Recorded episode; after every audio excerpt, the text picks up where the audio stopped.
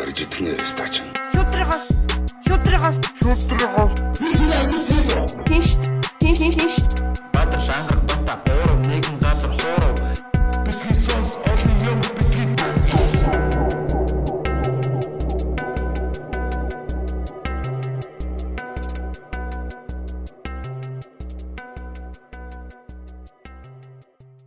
Сайн байцгаана уу Битисонс подкастын 54 дахь дугаар та бүхэндээ хүрч байна. За тэгээ та бүхэн харсан бах манай өнөөдрийн зочин болоос хоёр дахь удаа хоёр дахь удаа дахин ирж байгаа зочин болж одоо манай мөнх чимэг гэж ирсэн байна. Тэгээ бид подкаста эхлүүлснээс хойш юу нь бол ярьдаг байсан те. Хүн одоо баяжиг гэвэл ядуу байхаа болох хэрэгтэй. Хүн одоо те. Тэгж хэллээ гэж. Харин те. Ер нь санаа нь бол те. Баян баймаар байвал ядуу байхаа байл. Тэр арай- арай арай хит утга. Тэгээ ер нь бол яг хүн ингээд нэг юм хэр их мөнгө олж байгаасаа биш мөнгөө яаж зарцуулж байгаасаа хамаарат ер нь баян ядуу байгаа нь ер нь харагддаг гэж байгаа байхгүй. Тодорхойлогддог. Тэгээ хүн ер нь их мөнгө олсон гэсэн тэрийг үрд хараагаад байвал тэгээд өлегтэй баяжихгүй те. За яг бага мөнгө олсон гэсэн тэрийг ухаалагаар зарцуулах юм бол бас одоо санхүүгийн эрхчлөлөнд хүрэх боломжтой. Тэгээ энэ талаар өнөөдөр бидэнд бас мэрэгжлийн үүднээс ярьж өгөхөр манай мөвчмөг ихч маань дахин хүрэлцэн ирсэн байна. Сайн байна уу та? Сайн юу Сайн байна? бацгаана уу? За таны адил сайн уу? Сайн. Олон залуучууд тусалж гин үү? Санхүүгийн зөвлөгөө өгч гин үү? Энэ сэтгэлээрээ тэгэл өгөхтэй юм. а. Ер нь бол хүмүүс өгөх л хэрэгтэй. Тэ сэтгэлдээ одоо юу сурсан тэрийг одоо хадгалаад байх биш. Ер нь л бүгдийг өгж л ах хэрэгтэй. Чи өнөөдөр юу мэдсэн тэрийг мэдчихэд ингээд ганцаараа өөрөө хийгээд суугаад өөрөө боловсраад байх биш. Гадагшаага боловсрж өг- яаж чи заавал тэрийг би бол өгчээ тэ чамд ямар нэгэн байдлаар мэдлэг мөнгө ч юу ч чамд хуримтлагдаж ирж байгаа бол тэрийг өгч л ах хэрэгтэй гэдэг үгнээс. Тэгээд жишээлбэл та нар одоо санхүүгийн эрхчлөө гэдэг ер нь та нар юу- гэж ойлгодог вэ? Санхүүгийн эрхчлөөнд хүр хүр- хүрнэ гэдэг нь яг та нар ямар ойлголттой байдаг вэ? Миний хувьд за миний хувьд бол яг нөө зардлуудаа ер нь одоо өөр амьдралын зардал шүү дээ тий байр одоо юу гэдгийг хоол хүнс а наад хэрэг тэгээд одоо сургалтын төлбөр янз бүрийн гарах тэр зардлууд тэгээд нэг ер нь гинтийн зардал даачих хэмжээний тийм мөнгөтэй тэгээд ер нь тэрийг давсан л орлоготой байвал тэр зардлаа давсан орлоготой байвал тодорхой хэмжээний санхүүгийн эрхчлөө юм болоо гэж ойлгож байна. Аа миний хувьд болохоор ер нь хүн болгоны дотор нэг тийм өөр үндсэн одоо өөрөө гэж байдаг бах те. Тэрийг одоо дуртай юмаа хийгээд өөрийнхөө хүснээр амьдрахад нь яг нэг мөнгө саад болтгоо тийм л амьдрал юм болов уу гэж бодож байна. Тийм миний хувьд болохоор яг ингээд надад ингээд мөнгө байвал тий тэр мөнгө мань өглөө ингээд босонгод надад мөнгө үйлдвэрлэж өгөөд тэр мөнгө нь одоо юу гэдэг юм миний мөнгө надад мөнгө үйлдвэрлэж өгч бас тэр миний бүх зарлагыг хаагаад цаана бас ингээд тиймэрхүү байдалтай байхыг л гэж болгоод байна л та. Би нэг сүүлийн үед нэг жоохон ажигласан яг энэ нөгөө сошиал ертөнцид энэ залуучууд те ингээл харахаар ингээл санхүүгийн эрхчлөөнд хүрцгээе. Хурдан мөнгөтэй болцгоё. Яг арталтан тийм яваад байдаг. Хурдан мөнгөтэй болцгоё. Санхүүгийн эрхчлөөнд хүрцгээе. Их мөнгөтэй болъё те. Одоо хүснээ авъя. Хурдан мөнгөтэй байлаа гэлээ. Дандаа нэг тийм одоо маркетингийн сурчлагын ч гэсэндээ тий альва нэг одоо бизнесийг хийх чад тэр бизнес нь ч гэсэн нэг тим ч байх ч юм уу тий Тэгэхээр л энэ миний бодлоор юм жоохон худлаа болчиход байгаа байхгүй тий аа санхүүгийн эрхчлөө гэдэг бол ерөөсөө л ухаалгаар чи санхүүгээ удирдах хэрэгтэй. Тэгэх юм бол санхүүгийн эрхчлөөнд төрнө. Аа энэний цаана эрхчлөө гэдэг нь сэтгэл зүйл байгаа байхгүй ерөөсөө энэ сэтгэлдээ чи чөлөөтэй болчих юм бол тэгэл тэр санхүүгийн эрхчлөө болчихж байна гэсэн. Тийм шүү дээ. Одоо ерөөсөө ингээд байр лизинг гэсэн Тий. тий. Тэрнээсээ болоод машин лизинг гэсэн. Тэрнээсээ болоод ч юм уу нэг ихнэр хүүхдэд ч юм аа хангалттай цаг зав зарцуулж чадахгүй. Нөгөөдхөндөө санаа зовоод тэрнээсээ болоод амьдрал нь маш хэцүү болсон хүмүүс юм. Тэгээд амьдралын яг одоо тэр аз жаргал нь бол их мөнгөтэй болох те тэр санхүү биш шүү дээ. Амьдралын аз жаргал ерөөсөө санхүү зөв удирдаад ерөөсөө тэнд аз жаргал цаг хугацааг одоо аз жаргалтайгаар өнгөрүүлэх л бидний амьдралын ганц зорилго юм а гэдгийг л одоо энэ бизнес хийхдээ хүртэл алхам тутамдаа ойлгох хэрэгтэй. Тэгээл ерөөсөө бид нар угаасаа л өгжил ах хэвээр өөртөө байгаа бүх юмыг ер нь ямар байдлаар өгөх гэхээр бас хүмүүс ингэдэг л дээ нэг ах дүү нартай эсвэл мөнгөөр золгоод мөнгө өгөөл энэ одоо өгч ийн өглөг гэл бид нэр харвал одоо өглөг өглөгийн данс тэнд тэгж үйлчлээд дээ штэ. Бидний хэллэгээр бол. Аа тэгэхэд бол үггүй юм а өгөх гэдэг чинь ерөөсөө яаж нөгөө зөв амьдрах тухай тэр хүний энэ толгойд нь өгч чадж байгаа юм бол яг одоо өглөг болдог те тэр бол өглөг болдог. Тийм учраас аа, би бол санхүүгийн эрхчлөө гэдэг бол ерөөсөө ухаалгаар удирдах. Тэр бол санхүүгийн эрх чөлөө. Мөнгөний төлөө ажиллахгүй одоо мөнгийг л ухаалгаар ажилуулад байна. Тий, ухаалгаар тий. Аа тэгээд яг ингээд юу гэдэг залуучуудаас ингээд байна л да. Юмныхаа одоо юу гэдэг өнгөн байдал дээр одоо айгүйх нөгөө амьдраад байна. Жишээлбэл ийм тохиолдолд айгүйх тохиолж надаас ч бас асууж байна л да. Жишээлбэл би одоо ингээд санхүүгээ мэдсээр байгаа мөртлөө а тэгсэн мөртлөө натаа хамт яаж байгаа тэр хүн надаас илүү одоо амьдраад байна гэдэг. Яаж илүү амьдраад байгаа гэхээр джип унаад байна. 5 өрөө байранд амьдраад байна. Ингээ надаас илүү амьдраад нь штэ гэж байгаа байхгүй. Тэгэхэд чин Бага амьдраад тэр хүн ингэж тэр джип унаад 5 өрөөнд амьдраад байгаа хүн яг үүндээ цаана цаад утган дээрээ одоо гоё аз жаргалтай амьдарч чадж байгаа юугүй юу? Тэр тухай олж харах хэрэгтэй болохоос ш зүгээр наан өмсөж зүүж байгаа, унаж хэрглэж байгаа, тэр амьдарж байгаа тэрийг харах хэрэггүй гэсэн үг байхгүй. Тэгэхээр тэр хүн а хэрвээ яг тэгэж амьдарч байгаа бол тэр хүн санхүүгээ тэгвэл яг цаана яг яаж удирдах чинь тэр гүнд нь орж харах хэрэгтэй байдаг гэж би хараад байгаа байхгүй. Залуучууд тэрийг аягүй сайн ойлгох хэрэгтэй. Тэрнээс одоо батан өнөөдөр гой хувцас өмссөн те амар сошиал амар үнэтэй машин унаад тэгвэл энэ энтэй би яг адилхан болох хэрэгтэй ч юм уу. Тийм бол мөрөөдөл биш болчихж байна гэсэн үг. Тэгэхээр зүгээр л мөнгөний мөрөөдөл болчихж байгаа байхгүй. Тэр тий. зүгээр л мөнгөний. Аа тэгтэл чин бидний мөрөөдөл чин шаал өөр штэ. Тий? Энд амьдар түүх үлдэх бол бидний мөрөөдөл. Сайхан түүх үлдэх бол би бидний мөрөөдөл Тийм шүү дээ. гэж үзэж Өөрийнхөө яг нэг жинхэнэ хүсэж байгаа юмыг мэдхийг хүсэх юм бол өөрийгөө эхлээд чи ингээд зүр тэрмонтон болцсон маань төсөөлчих гэж байгаа юм. За одоо чи яг юу хийх хүсэж байгаа бод. Тэгээ тэр чин чиний шинхэн хийхийг хүсдэг юм чинь гэж байгаа юм. Бараг одоо мөнгө мөнгөний төлөө хийх хэрэгүүд одоо тийм Тийм. мөнгө мөнгө асуудал биш болцсон цагт одоо яг юу их үү? Тэр юм руугаа төвлөр. чи ямар ч мөнгөгүй өнөөдөр ямар ч юугүй байхад чи амьдрч чаддаг байхад л оршиж байгаа ерөөсөө. Юу ямар ч юмгүйгээр чи энд биеэрээ байхад амьдарч чаддагт чиний одоо хамгийн гол зорилго оршиж байгаа гэдгийг л аягуулсан ойлгох хэрэгтэй. Тэрнээс чи мөнгөгүй олонгол амьдарч чадахгүй гэсэн ойлголт биш юм аа гэсэн үг байхгүй.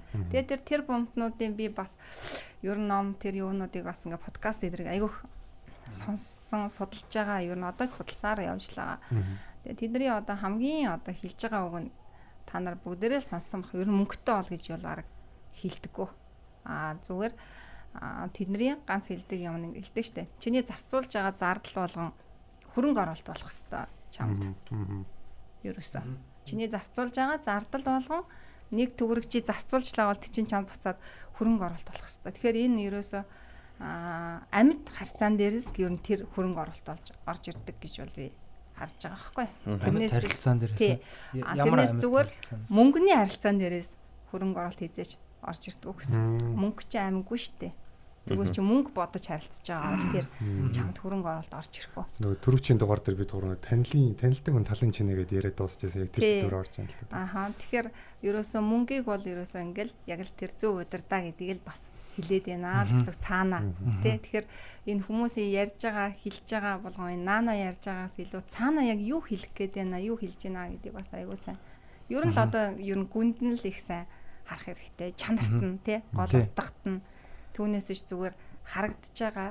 Одоо би нэг ганц баримталж байгаа юм нь болохоор бид нар чихээрээ сонсоод тэ нүдэрээ хараад амьдраад байгаа байхгүй. Ууг нь бол бид нар чихээрээ сонсоод нүдэрээ хараад толгоодоо босруулаад тэгээд амьдрах хэрэгтэй байхгүй. Тэгжээ шийдвэрээ гаргаж амьдарч явах хэрэгтэй байхгүй.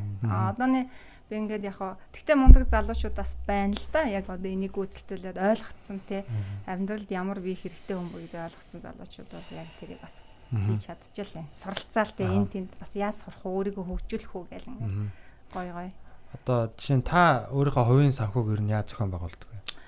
Би одоо яг л одоо юу гэдэг маш их одоо хичээж байгаа. Сүүлийн үед ялангуяа нөгөө энэ айгуур судалж байгаа учраас тийм учраас эхлээд би одоо бүтэн жил өөрийнхөө өөрийгөө л судалсан би. Хүнийг биш зүгээр өөрийгөө. Би яг л бол би чинь бататай адилхан хүн, тий бадралтай адилхан хүн учраас хүн гэж ер нь юу юм бэ? Гэ өөрийгөө судлаад тэгээд хүн ер нь юугаар амьдрдаг юм бэ? Тий тэр нь юу шаардлагатай юм ямар мөнгө төгрөг орох ер нь тий энэ их юмны ер нь хэрэг байдаг юм уу гүм үү Тийм учраас ерөөсөө маш энгийн юм байна гэдгийг нэг ойлгосон. Хөө ерөөсөө энгийн. Зүгээр л байглаас бүтээгдсэн амтан гэдгийг ойлгосон нэгдүгээрт би. А, хүмүүс ихтэй гайхаж байна. Энэ одоо юу яриад нөө тэрийгэ мэддгүн бахтаа юм уу те? А мэдсээр ажиж хүн тэрийг гэхдээ үйлдэлээрээ мэдгүй юм шиг л амьдраад идэг юм байна гэдгийг аягуулсан алгасан байхгүй.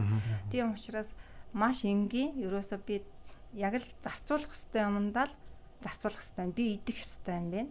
Тэ би унтаж амрах хэвээр юм байна. Тэ тэгээд гоё ад жаргалтай одоо эрэг тэр сэтгэл зүйтэй байх хэрэгтэй юм байна гэдгийг би энэ гурван юмыг аягуулсан ойлгоод тэгээ би одоо нэг creative financer гэдэг өөрөө нэг пэйж хөтлөж байгаа байхгүй энэ бол миний яг сэтгэлээсээ Creative financer гэдэг Financer.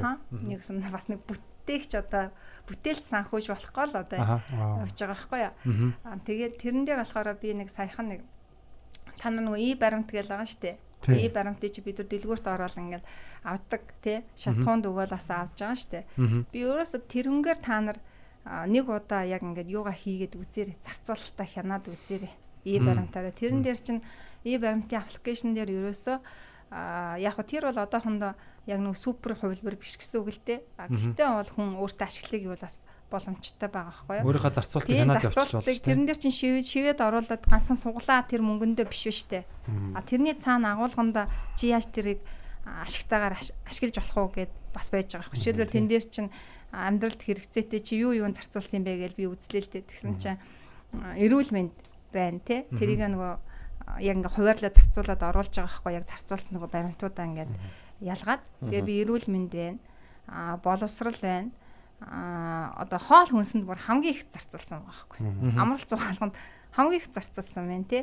А ингээд тэрэн дээрээ дүгнэлт тэгээ анализ хийгээд ингээд үзэнгүүл за тэгээд би дараагийн сараас сууж байгаа. За хоол хүнсэн дээр яагаад ийм өндөр зарцуулсан байна вэ? Дахиад хоол хүнсэн дотороо дахиад юу оруулж байгаа байхгүй. А шигш- шигшиж үзэж байгаа байхгүй. Тэнгуул над хэрэгтэй хоол хүнс би хэрглэж чадсан байна уугүй байна уу? Тэ хэрэгтэй юм би гэр бүлдээ ер нь а үр хүүхдүүдтэй хань ижилтэй би те яг тэр хэрэгтэй хэрэгцээтэй одоо яг органик юмнуудыг би авч өгч хэрглэж өгч чадсан байна гэж бас үгүй байхгүй. Зүгээр л нөгөө өнгөцөн хүүхдийн бүргэр мөргөтэй хүүхд мөхтийг бол ингээд тийм амаар хоолсон байхгүй. Ингээд буцаад би хоолтынхон дэглэмд ингээд анхаарад Аа. эрүүл мэндэд анхаарад эхэлж байгаа байхгүй. За тэгээд хоёрт нь бол эрүүл мэнд дээрээ би яаж зарцуулсан байна гэж үзэж байгаа байхгүй. Тэгсэн чи дандаа нөгөө нялх нойтон юм хүүхдтэй болохоор чинь өвлийн цагаар бол амар их нөгөө эми хэрэглээ. Айгуух зарцуулсан байхгүй. Ууг нь бид нар эрүүл мэнд чи өөр юм зарцуулах хэрэгтэй тал чинь аптек те дандаа тим юмны баримтууд одоо давмгаалцсан байх жишээтэй. Аа ингээд ихэнх гутал чинь э, нэг юм тэндээс яг харагдаж байна да тий. Яаж ин амьдралын хэв маяг буруу яваад байна гэдэг нь харагдаж байгаа байхгүй. Шууд баримтан дээр одоо баримттай харагдчих тэр баримтнаасаа ингээл а, харагдаж байгаа байхгүй ерөөсө. За тэгвэл боловсрал тэнгуул тэнд маш бага одоо хо- хоёрхан хувь ч гэдэг юм уу зарцуулагдсан тий. Тэрэндээ зарцуулах цаг зав байхгүй. Ерөөсө нэг тэр идэж явах өмсөг зүүх юмн дээр л одоо гол фокус а, яваад исэн юм шиг. Тэгтэл тэр нь буцаад чамд нөгөө миний хэлээс хөрөнгө оруулалт орж чадсан юм уу? Чадаагүй чамайг алдагдлалд оруулсан байна. Эрүүл мэндээр чамайг хохиросон байна. Ингээд энэ бол миний зүгээр санхүүгийн нөгөө баланс алдагдсан байна гэж хэлж байгаа байхгүй. Зүгээр энэ жижигхэн энгийн ерөөсөө дээ. Тий энийг бас маа залуучууд ер нь ерөнхийдөө энгийн. төрөвчин дотор нэг хадгалж байгаа баримтуудаа гаргаж ирээл. Тий. А тэрийг бол одоо яг ихэнх залуучууд яг ингэж хараад байгаа. 2% татврын буцаалтыг нэг жилийц давна. Тий. Аа тэгээд юу нэг суглаанд оролцоод азар нэг тий хэдэн сая төгрөг чинь 30 мянган төгрөг ч юм уу хожих тухайл толгойд нь эргэлдээд байгаа байхгүй. Энэ зүгээр наан энгийн маркетинг тэрэн дээр эргэлдээд байгаа. Тэрний цаана чи дэрийг яаж ингэж нөгөө санхүүгээ Үр тэр байгаа хянаад тий. Тэгээд зарлаа хянаад ирэхээр чи нөгөө орлогоо орлого бол хизээж биднэрт багтдаггүй гэдэг дүгнэлтэнд хамгийн сүүлд хүрч байгаа байхгүй. Чи 500 мянган төгрөгийн цалинтай байсан ч гэсэн зөв хэрэглээд тэрийгэ зөв зарцуулах юм бол чи зоригтой газараа хүрдэг. Аз жаргал чамд аяндаа ингээд те аз жаргалын тухай аяндаа хүнд бодогдоод эхэлж байгаа байхгүй. Яаж аз жаргалтай гоё амьдрах вэ? Яаж зөв хөвнөлтэй амьдрах вэ? Тэгээ энэ бол зүгээр санхүүгээр бид нар амьдралаа удирдлага одоо удирдлага ба штэ. Тий. Удирдлага байна гэсэн үг байхгүй. Тэгээд манай компани одоо нэг өөрөө байдаг байхгүй юу? Багцаагаар бишээ, баримтаараа тий. Одоо тэгээд компани дээр энэ буцаад ингээд харах юм бол компани дээр яг адилхан тий. Яг тэр баримтаараа зохих хөстө зарцуулах хөстө юмда юмаа яг гаргаад төлөвлөөд зарцуулаад ингээд явах юм бол чиний компани өнөөдөр бизнесийн хувьд тогтвортой тий санхүүгийн хувьд а, чадвартай Тий. тим компани болно. А буцаа дахиад бүр томруулаад арах юм бол улс их орны хувьд одоо шилбэл энэ сошиалар нийгмийн даатгал гэж яриад байна. Тэр чинь зарцуулах ёстой юмд нь зарцуулаагүй учраас тэр мөнгө нь байхгүй л. Энд чинь санхүүгийн буруу удирдлагаас болоод ингээл бидрийг буцаагаад ингээл. Сайн нөгөө эхлэхэд бид хэд хошигнаад нэг ярьлаа шүү дээ тий. Ядуу байхаа болоод баян болно гэдэг тий. Баян байх хүсвэл ядуу байхаа болно гэдэг. Одоо ерөөсө ядуу байна гэдэг чинь бай цалин багтаа байхыг хэлээд хэлж байгаа юм биш үү? Биш шүү дээ. Ерөөсө мөнгөө шал дэмий юмд үрж байгаа хүнийг л ерөөсө ядуу хүн гэж хэлээд зохимжтой байгаа байхгүй тий. Тэгээ ер нь дэлхийн нийтийн одоо бас уур амьсгал бас энэ тал руугаа бас одоо хандсан хөгжсөн байна. Аа Америк те та нар одоо гадаадаар явхаар угаасаа гадаадынхан маш энгийн болцсон те бүх юм нь ерөөсөө энгийн болцсон.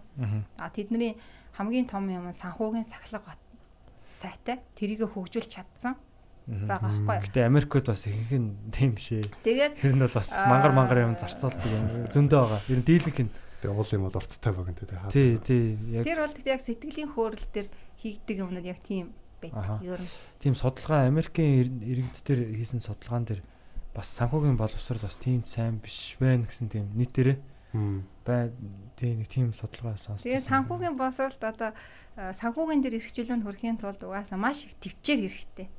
Сэтгэл зүгөө Сахилга бат, Мм, сахилга ботлын тий. Сахилга боттойхын тулд чи сам төвчээр хэрэгтэй л байхгүй. Нэг удаа чи тэр зорилгодоо хүрэхийн тулд мөнгөнөөсөө татгалзаад өлсөж үзэх хэрэгтэй ч юм уу тий. Ерөөсөө л тэр байгаа. Ямар үг гэдэг лээ Монголын өнөөдрийн Өнөөдрийн өөхнөөс маргааш юм шиг гэдэг. Тэгээ нөгөө би ээлжээс хамгийн их л. хэлсэн шүү дээ нөгөө хурдан баяжих тухай, хурдан мөнгөтэй болох тухай, тэ амархан мөнгөтэй, easy бүр амархан мөнгөтэй болох тухай. За би буцаад бодохоор юм хурдан бөгөөд амархан юмнууд чинь буцаал чиний амьдралыг бас хурдан бөгөөд амархан байгаа байхгүй.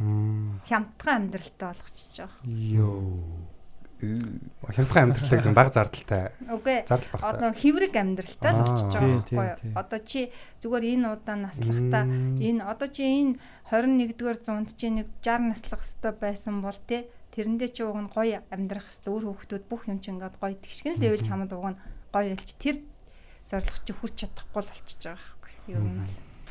Тийм учраас маш сайн нөгөө суурай би бас л нөгөө ихний өндөр хэлсэн те суурай маш Тий. сайн тавиад асыг хол тавих хэрэгтэй. Алсаа айгүй хол тавиад өнөөдрийн чиний өнөөдрийн амьдарч байгаа биш нөгөө дээр үеэсээ хэлсэн 9 үеэр нь харах хэрэгтэй гэдэг ч юм бол яг үнэ.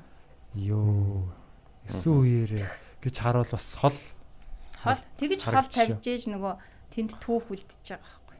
Тэ өнөөдөр түүх гэхээр бас би бас нэг юм айгүй сонирхож Ягч бүр үнэхээр философик орж ирж шүү. Аа, түүх энэ бол залуучууд бас би хэлэх ёстой гэж бодож байна л да. Одоо юу гэдэг яг намайг сонсох нэг нь тий сонсоод эндээс авах бас өөрийгөө бас юу гэж бодох юм тий тэрийг бас бодгол ёстой. Дотгошоогоо бас өөрийгөө нэг удаа бас чагнаад үзээрэй тий.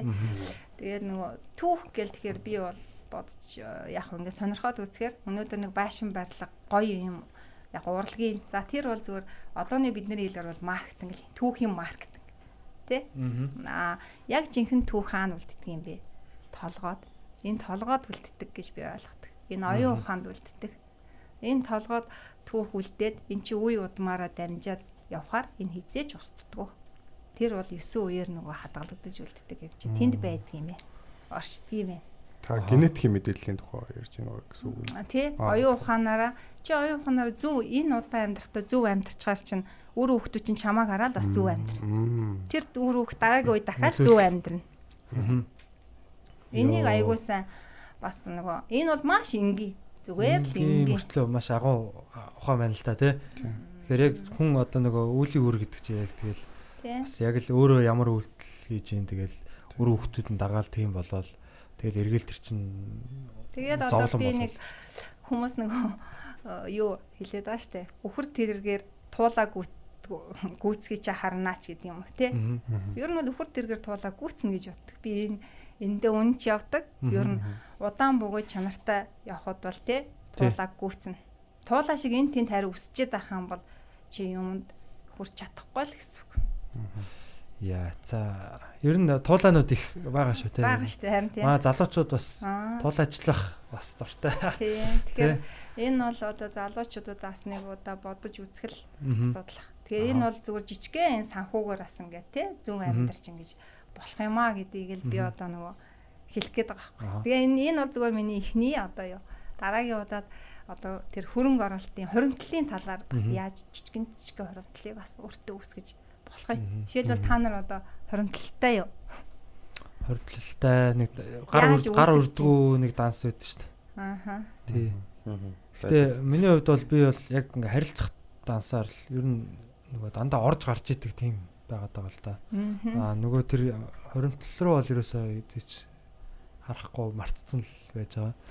Би одоо өөрөө маш их хичээж байна. Яагаад гэвэл өөрөөрөө л би үзүүлэе гэж бодож байгаа учраас Аа. зүгээр яриад биш зүгээр бичээд штэ. Яг өөр дээрээ үзэл ингээ хэрэгжүүлээл явхад а би нэгдүгээр тэр зардал хянах дээр бол и баримтыг бол залуучуудыг хянаж үзээсэй. Тэнгуул Мгм. аяндаа нөгөө хөрөнгө оруулалтыг яаж хийх вэ тэр нөгөө юунуудаас ингээд тодорч Тий. ирсэн. гарч Яг энэ зарцуулсан мөнгө маань эргээд юу болж үлдв? Аа цаана тэр хэмнсэн мөнгө тэгвэл зөв зарцуулаад ирэхээр цаана мөнгө хэмнэгдэж гарч ирэх гэдэг шүү. Тий. Тэрийг яаж хоримтлалд одоо бас үүсгэж болох вэ? Хүүхдүүд хүүхдүүд залуучууд одоо хоримтлал гэхээр аюу их мөнгөөр бодоод идэг л да. Одоо юу гэдэг нэг байн өдрийн тутмынхаа юм ядчих чи одоо тий юун тэр одоо хоримтлал бас ингээл тий 100 мянган төгрөг хэдэн мянга. Үгүй ээ. Энэ бол чи сэтгэлийнхаа юмгаар 5к хийж болно гэж байгаа байхгүй. Зүгээр тэр нь тарин чи суралцсан байх хэрэгтэй. Хийдэг бүр Дадал зуршил болох Аха. тий. дуудал дадал зуршил нь болоод 5к хий.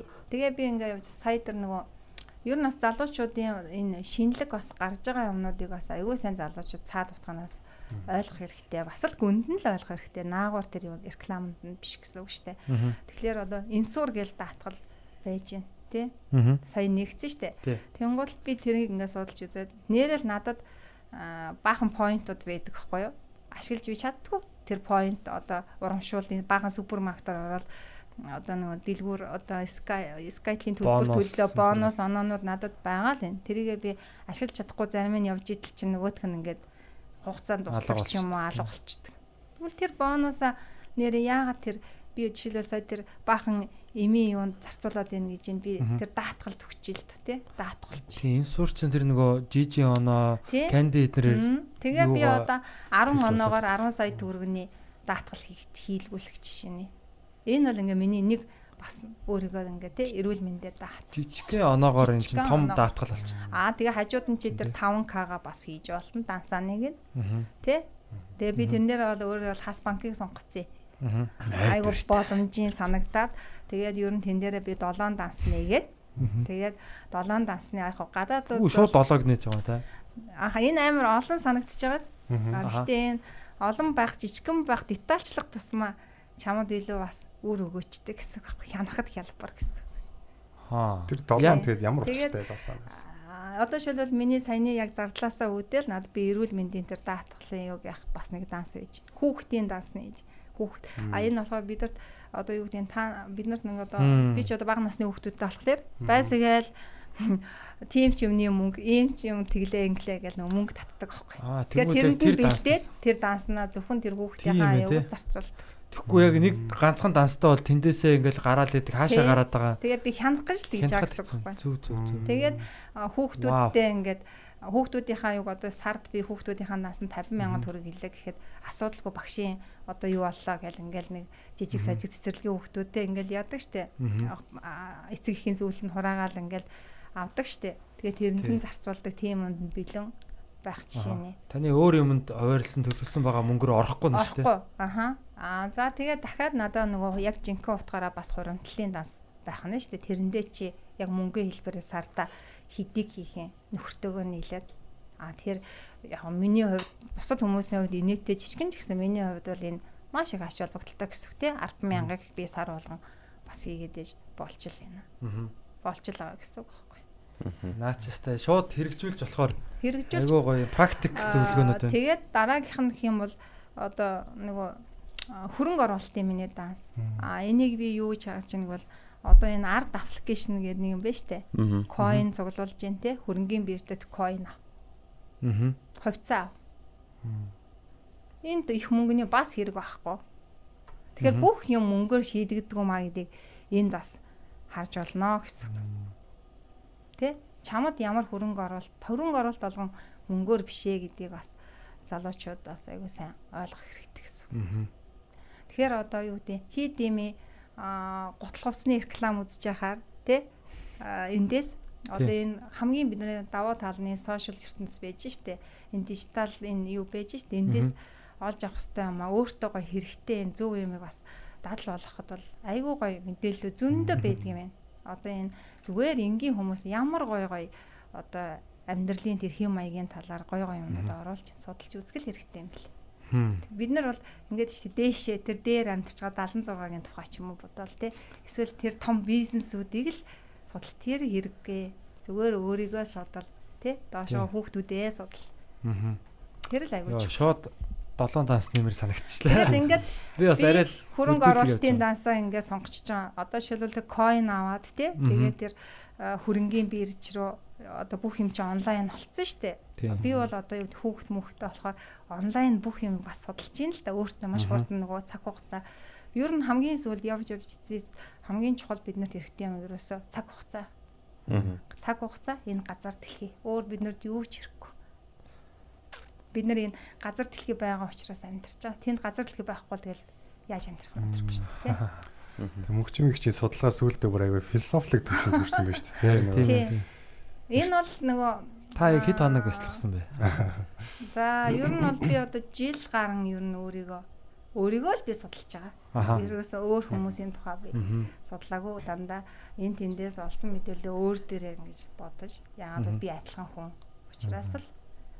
Тий. Тэгэл эндээс миний одоо оюун ухаан дүгнэгдэж, босрагдаж тий гарч ирж байна гэсэн үг байхгүй. Тэгэхээр санхүүг бол удирдна гэдэг чинь нэх том одоо юу гэх тийм нэг тий алтны одоо сан хөмөрхтэй байгаад байна. Ер нь их мөнгөөр санхүүг өдөрддгөө.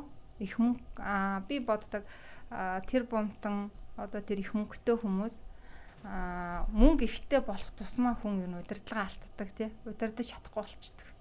А харин мөнгө ихтэй тусмаа удирдах чаджвал тэр үнэхээр тэр бомтой. Үнэхээр тэр мундаг бизнесмен. Би бас анхуугаар нь тэгжил одоо энэ дэлхийн хүмүүсийг хардаг болсон гэсэн үг хэр сайн удирдах чинь гэдэг тий. Залж гин жолоодж гин тэгээд яг яг нөгөө нэг зөв юмд яг зарцуулж гин үү? Үгүй юу тий? Тэрний талаар бас яриа л да тий одоо яг маа залуучууд яг хэр их одоо тэр одоо зарцуулалтын дээр ямар хуу алдаанууд гаргаж байна? Та яг ямар яа яагаасаа гэж үсч чинь ер нь одоо? Ер нь ерөөсөө л ийм юм байна. Бид нар залуу хүмүүс ч гэдэг тий. ер нь л хүмүүс зарцуулахдаа айгуусаа юмны тэр дотоод өөрт юу хэрэгтэй вэ гэдгээ л ерөөсө тодорхойлох хэрэгтэй гэсэн үг байхгүй. Чиний энэ энд бие махбод энэ толгойг ажилуулахад өнөөдөр яг юу хэрэгтэй вэ? Тэ? Чи зүгээр жишээл зүгээр иддэг юмараа л утгаад чи идэх хэрэгтэй штэ. Идэх хэрэгтэй. Идэхдээ тэгвэл чамд ямар юу хэрэгтэй? Бүүргэр л идээд ах юм уу? Тэ? А эсвэл чиний одоо яг органик тэр ногоо тэ витамин нэр баялаг а эсвэл яг жинхэнэ одоо оригинал тэр мах сүү идэх хэрэгтэй юм. Тэрийг л айгуу сайн бодох хэрэгтэй гэсэн үг байхгүй. Тэгэхээр хэрэглээ хэрэглээгээ чи айгуу сайн тодорхойлно гэсэн үг байхгүй. Яг үнэ. Одоо ерөөсөө заавал нь ямар нэг юм зарцуулахтаа биш те яг өөртөө юу хэрэгтэй байгаа мэдээд тийм мэдээд тэгэл тэрнийхэн төлөө хэрэглээ маягаар те явна гэсэн үг байхгүй. Тэгэхээр чи одоо ингээл жишээлбэл би хиний батагийн нэг юу үзчихсэн юм а. Чиний нэг хогоо ингээд ялгаж хаяа маяа гэд. Чи нэг ингээд нэг юу хийцэн мэсэн шүү дээ хөөхөн. Тэгэл би тэндээс ингээд дүгнэлтэйгэл бодоол хин одоо энэ дүлгөөнөө төвшөө хоёр бас тэгэл нь шүү дээ нэг хогоо ерөөсөө ингээд ялгаж хаяхгүй байна гэл нөгөө подкастаараа юугаараа блогоороо үзүүлээд байгаа шүү дээ. Тэр хоёр сайн мэдж байгаа шведэд байсан юм чинь. Тэр чин шведэд байна уу хаана байна уу тэрэндээ биш. Ерөөсөө хүний энэ юутай холбоотой. Дадал зуршилтай холбоотой болчихж байгаа байхгүй. Тэр дадал зуршлыг энэ оюун ухаанаар зөв удирдах чадахгүй байгаа учраас бид нэр тэр хог могийг одоо хамаа намаагаа хайж гин. Тэгээ ер нь хог их гарч ийн гэдэг чинь зардал их гарч ийн гэсэн. Тийм шүү дээ. Хог их гарч ийн гэдэг чинь чи ерөөсөө хэрэггүй юмд айгүйх зардал гаргасан байна. Би өнөөдөр гэрийнхэн хогийг гаргаад хаяхдаа ямар хэмжээтэй хог гаргаад хайж гин. Чи их мөнгө өрсөн байна. Тийш нэрээ тий яг шууд и баримтаараас хэрэглээгээ бүртгэж болж байна. Хогоороо бүртгэж болж байна тий. Айгүйх нөгөө юу одоо тэгэл тэр гялгар уут муут гэлтэй ингээд ерөөсөө. Хунцар энэ ус ундааны сав байна тий. Тэр зүгээр нэг 5 минут тийм дотор л тэр чи хэрэглээ дуусгах шүү дээ. Тэгэхээр тэр сав пет ботл гэх тэр сав байгальд доор хаяж 500 жил задардаг гэж байгаа байхгүй юу? Нэгт. Хоёр тэгвэл тэр чинь чи олон дахин удаа авахаар тэр чинь үнэтэй л болчихдог байхгүй. Тий. Нэг удаа гэж хэлж байгаа боловч олон дахин чи энийг аваад хэрэглээд байвал Ямар нэгэн бараа бүтээгдэхүүнийг ерөн зүгээр томоор тусмаа хямдхан байдаг шүү дээ. Яг гэвэл олон дахин жижигхэн жижигхэн савлгаатай биш учраас илүү хямд тасвар турсан Томоор ш чан чанар. Ерөөсөө тэр чанар чамд хэрэгтэй чанар. Энийг одоо жишээлбэл ингээд энэ өнөөдөр 50 төгрөг болов чи энийг 100 удаа авахд хэд болох вэ те? Тэр тухайл бодох хэрэгтэй. А тэгэхэд чи 100 удаа авах тэр мөнгөөр яг чанартай яг өөртөө хэрэгтэй шилүү тэр ийм сав аваад ууж байгаа хэрэгтэй л гэсэн болчихж байгаа байхгүй. Яг Би тэд бас загнуулсан шүү дээ. Ийм подкастн дээр дандаа юм кофений юу ийм цаасан аяга хэрэглээ. Тэгээд та нар ямар их хог гаргадаг юм манай сонсогч нар. Бид нар нөгөө боддгоо юм байна л да. Би түрүү нөгөө хэлсэн шүү дээ. Аа. Чихээрээ сонсоод нүдэрээ хараад тэгэл байгаа. Тий. Аха.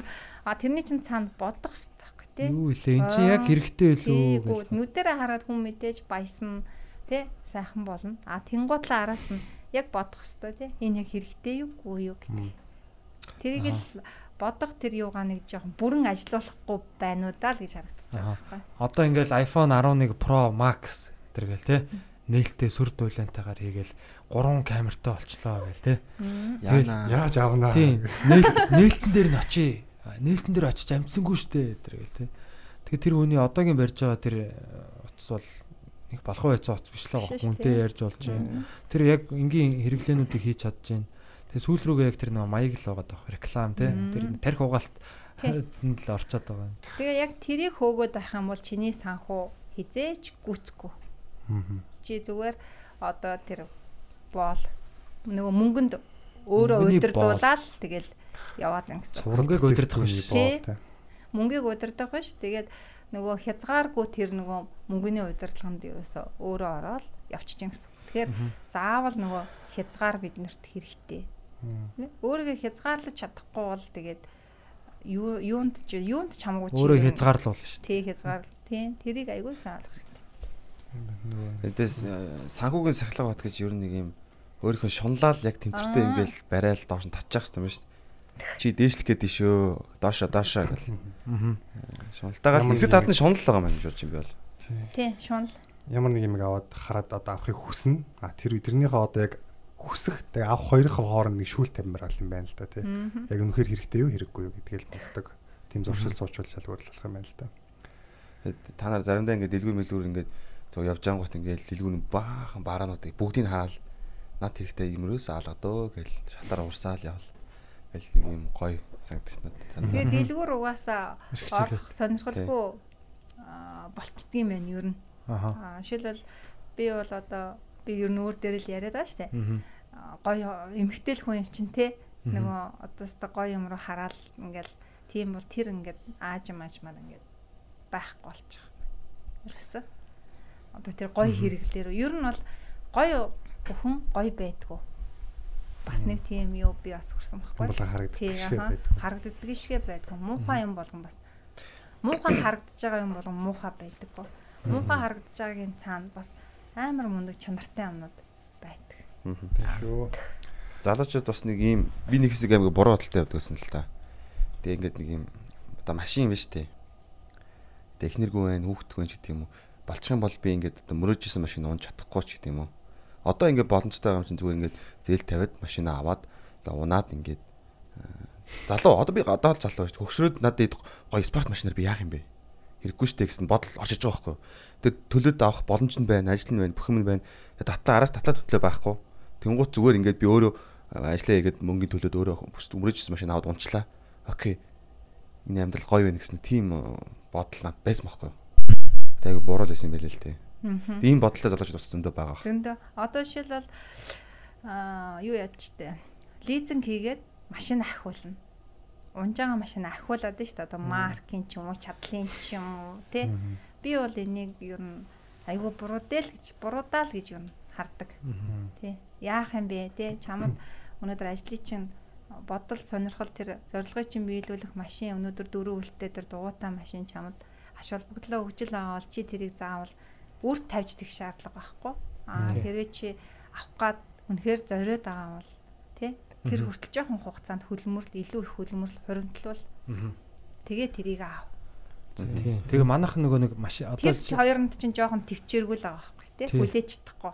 Яг ингээл тэр машиныг одоо одоо л авахгүй бол би одоо болохгүй гэдэг ч юм уу. тий. Тэгээ айгүй үнэтэй машин авчдаг тий. Аа. Тэгэд одоо хөрөнгийнх нь яг хэдэн хувийн чинь за талаас дээшээ гэвэл одоо тэгээд яана тий. Тийм болж байгаа. Тэгээ ингээ гудамжаар Улаанбаатарын ингээ төгжрэлтэй манай ингээ зам дээр харангуут лаг лаг машинууд ингээ явж ийн л та. Тэгээ яг ингээ үнэлгээг ингээ бодоод үзэнгүүт овоо хөрхөн компани төрөнг оруулцгаар овоо олон хүн ажилуулцгаар цалинжуулцгаар ингээ тийм хөрөнгө түгжээстэй зам дээр ингээ шатхуун шатаагаад ингээд мөнгө урсгаад гадагшаага мөнгө урсгаад ингээд байж байгаа байхгүй. Тэгэхээр харамсалтай. Яагаад тэрийг нэг төмөр юмд мөнгө ингэж зарцуулаад байгаа юм те. Тэрийг нэг хүмүүс зарцуулал та. Тэрүүгээр 20 хүн цалинжуулаад ингээд ямар нэг юм хийгээд явсан бол гээд.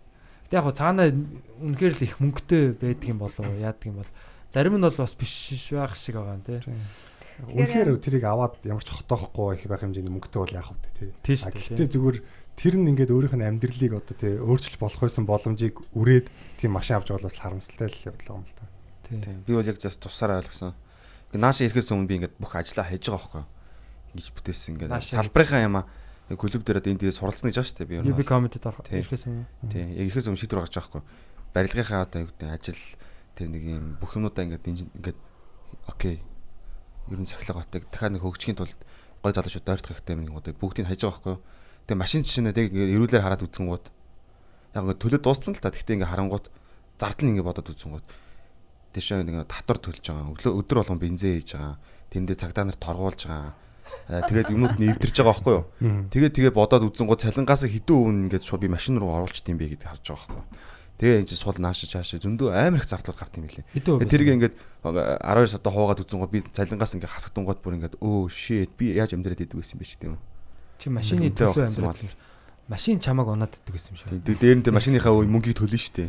Тэгэл нэг гам мөрөөд мөрөөд биш байгаа юм чинь. Би талын төлөөл өө shit гэж бодож ирсэн. Талын төлж амжааг бахтаал яа яа гэж. Одоо ангарах дугуй унж байгаа. Одоо би дугуунж байгаа машинаад хэрэггүй. Өглөө өглөө болоос ирэхэд ингээд э, одоо юу гэдэг миний машинч бол миний одоо хөрөнгө байсан шүү дээ. Надаас мөнгө нэгдэг байсан. Энэ л аяги хөтсөө. Тэг өглөө олон чи алио 20 30 40 мянган төгрөг над оруул гээд. Өглөө олсон гот би бол дугуйтай л дугуй хийлэл гарч ийн. Дугуйч мөнгө хэмнж өгч Хийлэгч авцсан одоо. Тэгтээ өөл очлаа одоо автосараас авах юм. Би одоо боддог. Одоо тань арай нэг энээсээ жоохон өшөө залуу хорийтай байхтаа ч юм уу тий. Одоо юу гэдэг нэг юм гой дэгжин юм өмсгөл бол хүнд нэг айгу муухай харагдах гээд байгаа юм шиг тий. Тэгэл тэрэндээ одоо эсвэл одоо их мөнгө зарцуулдаг ч юм уу тий. Үнэтэй хувцс ч юм уу. Эмэгтэй хүмүүс чинь нэг тийм л юмд айгу мөнгө зарцуулдаг штэ. Аа тэгээ тэр маань юу нэг айгу буруу байсан байна. Тэгээ тэр үед юу нэг ухаараагүй байсан байна да. Тийм болохоор одооноос одоо юу гэдэг би тэр хугацаанд ч бас нэг 10 жил 10 хэдэн жилийг өнгөрөөчөөд штэ тэрийгэ мэдхгүй ингээл тэрэнд их мөнгө зарцуулаад тэгэл ингээл тэр нь одоо ингээд ямар ч хэрэггүй дүүрэн шкафор дүүрэн ингээд ингээд юу болоод ингээд болоод тий байна. ингээд байгаад байгаа байхгүй юу яг үнийг хэлэхэд одоо өмсөж гэсэн өмсөж болохгүй. Ингээд нэг ингээд байж байгаа байхгүй. Тэрний оронд чи би шал өөр юм тэрийг зарцуулах те. Тэрийг би гоё харагдсан уу ямар харагдсан уу тэрнгээр миний амьдрал яагаагүй л байгаа байхгүй өөрчлөгдөг байхгүй тэ?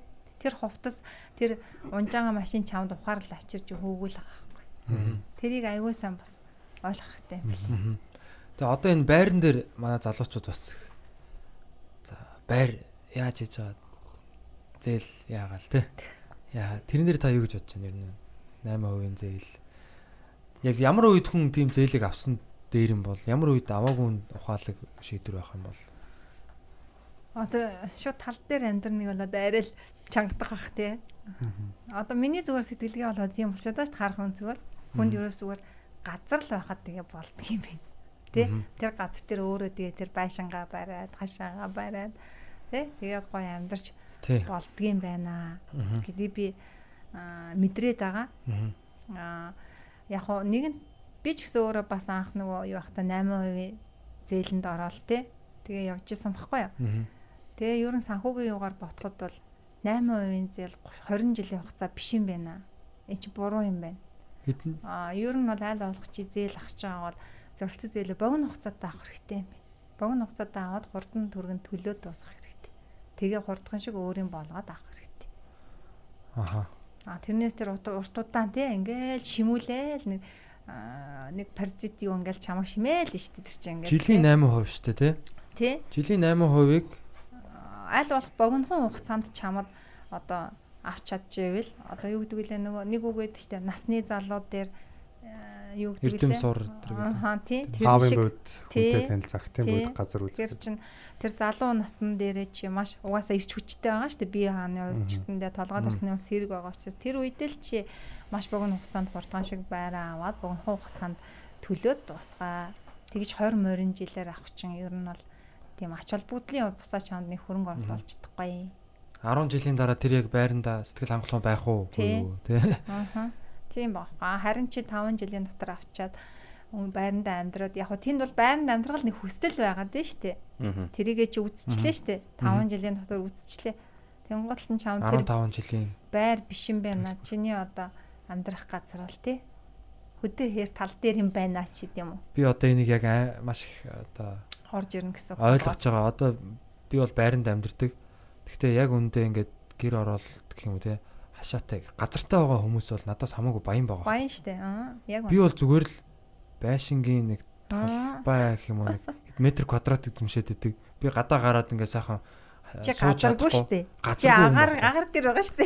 Тийм би агаар дээр байгаа. Тэр байшинг одоо Хөрөнгөгүй нураач магадгүй чи. тий. Ер нь бол тийм байгаад цаасан дээр л нэг юм байгаад байгаа. Яг жинхэнэ баялагчин газар юм байна штэ гэх. Тэгээ Тийм. ер нь бол хотоос гарыг гэсэн тийм бодолтой болоод байгаа. Өөрийн эзэмшлийн газартаа болоод тэрэн дээр ямаа бариад байраа бариад тий. Одоо ингэ байшингаа бариад. Мэшгүй одоо ингээд бодохоор бид нар ямар тэнийг юм бэ л гэж надад харагддаг байхгүй юу? Яг гэж энэ ийм гоё том газар дэлхийн уудам талбай байж хат чинь Монгол орон байж ах чи яагаад энд ингээд шамбаралдаад Аа. Тийм штэ. Тэр бол хэд жинхэнэ хот гэдэг чинь угаасаа тэнийг юм бэ гэсэн бодол орж ирж байгаа байхгүй юу? Ер нь угаасаа хот руу юу ордог вүлээ тэр гэж. Мал ордог штэ. Юу. Бид нар чинь мал юм шүү. Гэт чин тэр одоо гой гой бас амьдарж байгаа хүмүүс байна штэ тий. Өдөө ингээд одоо чин бас нөгөө технологи хөгжсөн учраас тэнд одоо жишээлбэл яг наад асуултыг чинь надаас бас асууж байгаа байхгүй юу? Аа юунд амьдардаг? Хашаа байшинд амьдардаг. Аа одоо би юунд ормоор байна? Орон сууцнд ормоор байна. Тэгээ би бол яг нөгөө шууд бас хэлж чадахгүй л амал да хүний бас хүсэл мөрөөдлөлтэй шууд тэгж болохгүй биш. Аа зүгээр миний бодлоор бол хашаа байшингаал гоё болгох нь л уг нь гоё Тий. доо. Тэ? Тэндээ гоё тав тухтай. Яаж гоё амьдрах тухай тэр төсөл одоо одоо нэг мундаг төсөл гэдэг хүмүүс яриад тэрийг зүгээр гэртээ тийм төсөл хэрэгжүүлээд Аха. тэрийгээ ингээд гоё ингээд өөрөө жижигхэн санхүү босгоод тэ а хэрвээ зээл авах гэж байгаа бол чи тэрэндээ л зээл авал уг нь гоё санагдаад байгаа байхгүй тэрнээс дахиж орон суусны зээл биш. А тэр хашаа байшингаа гоё өөдөн татах. Ер нь бол хүн байгаа юм өөдөн татах шиг ер нь сайхан юм байхгүй юм байлээ гэдгийг би ойлгосон. Тий. тийм Тий. учраас ерөөсөө л тэр хашаа байшингаа гоё тэрэндээ хөрөнгө оруулалт хийх хэрэгтэй. Зээл хэрэг авах гэж байгаа бол тийм. Тэрнийхээ үн цэнийг өсгөх хэрэгтэй тий. Тий. Тэгэхгүй нөгөө гэр орооллыг ерөөсөө л ядуу буурай юм шиг ингэж бараг итгүүлж агаад үнгүүдүүлж байгаа газрыг аваад байгаа ч юм шиг. Над- тийм бас нөгөө талаар нь сол- солиод ингээд байр болгоод ингээд тэнцэн юм бариад тэгээд ашиг хийгээд байгаа ч юм шиг тийм бас яваад байгаа байхгүй. Тэгэд ер нь зээл авах гэж байгаа бол хүн илүү мөнгө олох гэж л ер нь зээл авсан дээр шүү дээ. Ер нь мөнгө алдах гэж одоо машины зээл бол ерөөсөө мөнгө алдъя. Тэгээд дээрэс нь өрөнд орё гэсэн тийм зээл байгаа байхгүй. Одоо юм байгаа хэрэг байгаа байхгүй. Тэр зээл авч байгаа бол тэрүүгээрээ мөнгө илүү одоо орлого татах те мөнгөөр мөнгө хийх тийм одоо төсөл байх юм болоо те. Тэрэн дээр бас залуучууд маань бас ялгаж салах сурах хэрэгтэй баха бас. Тэгээ би нөгөө хамгийн ихний подкастны сэтгэлдлүүдийг нэг яг тэр үед харж исэн юм аа. Тэгээ би ингэсэн баггүй аа бас тэрэн дээр нэг юу хэлмээр санагтаа. Яг бас залуучууд ингээ мөнгө л бодоод байгаа байхгүй. Жишээлбэл бид хоёрын хоорондоо би мөнгө энд мөнгө төлдөг ч юм уу. Нэг мөнгөний харилцаа байна гэдэг хардлагууд ингээл тий байнга явж идэг. Тэгэхээр чин бити би бол хэлэх залуучуудыг бити нэгдүгээр мөнгө тавиа. Мөнгө ер нь гуравт л ах хэрэгтэй. Гуравт. Эхлээд хоёрт ч шүү. ч ерөөсөө Яг Тэгэл тэн дээр ингэж яах вэ? Яг ингэж яхад а энэ анхны одоо төлбөртөө зочин ч гэдэг юм уу те. Тэгэхэд битэрт ямар ч тийм төлбөр мөнгөний асуудал байхгүй. тийм. Батаа уг намайг аль жилийн өмнөөс 2 жилийн өмнөөс та нэг ороод үзчихээ. яриа наатхаа гэдэг. Таныг бүр подкасттай бол та өөрөө подкасттай бол гэж. Би тийм хүний өмнө ярьж чадахгүй гэж хойшлуулсаар агаал орсон. Тэгэхэд хүмүүс тэгж нэг хар хандж байгаа тэр хандлага нь тийм болчиход байгаа байхгүй. Цаана ингэж юм Тий байна. дандаа ингээд мөнгө бодоод байгаа. Тэгээ би зүгээр энэ дээр зүгээр тэр мөнгө гэдэг бодлоо жоохон хоошин тавиад мөнгө бодоод ах юм бол харин би мөнгөний боолол болох гэдэг байхгүй. Ерөөсөө мөнгөнд өдөрт болох гэдэг. Тэгэхээр ерөөсөө мөнгийг гуравт тавиа. Тэгэхэд Нэг өөр сэтгэл зүгээ энэ итгэл гэдэг юмыг аягүй сайн тавих хэрэгтэй. Тэгээ сэтгэл зүгээ бодох хэрэгтэй. Ерөөсөө чи өөрөө л байдаг гэдгийг аягүй сайн мэдэх хэрэгтэй. Хин ч. Бата биш. Бадар л биш. Чи өөрөө байдаг гэдгийг. Энэ амьдралын эзний нугасаа чи өөрөө байдаг гэдгийг аягүй сайн мэдэх хэрэгтэй. Яа. Мөнгийг одоо зөв өдөртөхгүй бол өөрөө мөнгөнд өдөрдөг Тий. даа гэж яриад байна. Энэ болохоор нөө нэг нөө Дармын Бат хоёргоо ярьжсэн юм саанд ороод байна л та. Нөө захилж яваа гөрөөсгөө зохиол байдаг ш тэрний зохиолч. Аяг гой хүн байдаг л та. Тэгээ тэр болохоор ингэж ярьжсэн юм байна. Нөө хүн ингээд алдар нэрийг алдар нэрний нэр ингээд өөрт нь ирэхэд дээр нь гарч суух хэрэгтэй. Тэгэхгүй л өөрөө нэрэндээ дарагддаг гэдэг. Тэгэхээр одоо бодохоор яг яг залуучууд ч юм уу те амжилтанд байгаа хүмүүсийг бодохоор яг ингээд хүмүүс магтаал магтаал ирэнгүүт хүн яг ингээд жоохон хэсэг уяа алдуурдаг байхгүй яг нэг ингээд омглонтэй бүх юмыг чадчих юм шиг те. Тэнгууд нөгөө хүмүүстэй хичээж харьцдаг байсан байснаач нэг хэсэг алдаалтай жоохон үе хүмүүстэй жоохон хамаагүй харьцдаг ч юм уу те. Нэг л нэг тийм дахиад унахгүй юм шиг хам зан гаргаал тэгвэл яг тэгж яагаад буцаад унангууд те. Яг тэр бол нэрэндээ дарагдчих байгаа бодлоо жоохон. А гэтэл яг нэр хүндийг ирэнгүүт нь тэрийг сайхан ингээд удирдаад тэг тийм нэг өөрийг хянаад явж байгаа бол мөнгө нэр тэрийг бол удирдах байгаа. Тэрэн шиг те. Мөнгө ирэхэд мөнгөө сайхан удирдах явах юм бол мөнгөнийхөө одоо удирдах чинь байна. А харин мөнгөө одоо удирдах чадахгүй юм бол дахиж мөнгө яаж болох вэ гэд мөнгөнийхөө боол болж байгаа хэрэг юм байна л Тий. тийм ээ. Тэгэхээр толгоон дээр мөнгө тавьчихсан ингэ байна. мөнгө мөнгийг ер нь айгуу тийм зөв л удирдах хэрэгтэй тий. Одоо юу гэдэг юм. Мөнгөнд хайртай гэд хэлчихвэл одоо юу болдго юм бол тий. Ер нь бол хайрлах хэрэгтэй гэсэн үг байхгүй. Хайртай Хайр гамтай тий хайр гамтай одоо тэгжил тэр нь тэгжил хандахгүй байх юм бол тэгэл юу дуртайгаа өснөө тэр мөнгөөрөө ингээл ах юм бол. Үрлэгэн тий. байгаа тэгвэл. аха тэгэх юм бол тэгэл тэр мөнгөний ач холбогдол бас гарахгүй болчиход байна шүү дээ Манай- аюу- би бол тэгжил ойлгож байна ер нь бол. Одоо яг энийгээ би тэгтээ яг сайн сайн хэлж чадсангүй л дээ. Тодорхойлж тий гэж аха тодорхойлж ойлгосон. Тэгээд бизнес ч гэсэндээ жишээлбэл одоо юу гэдэг ямар нэгэн мэдээ санхүүгийн алдагдал хүлээн штэ. Дандаа бизнес санхүүгийн алдагдалгүйгээр ингээд явна гэсэн ойлголт байхгүй штэ. мгм. Тэгэхээр чи ямар нэгэн санхүүгийн алдагдал одоо риск ирэхэд хүлээхэд чадвартай л ах хэрэгтэй байхгүй. Тэр цаана нь чам чадвар үлдчих хэвээр гэж би ойлгож байгаа байхгүй. Аа тэр утгаараа энийг бол би өндөг шиг өөгүй юм гэж юу н байдгүй маа. Өндөг шиг өөгүй бизнес ч гэж юу н байхгүй.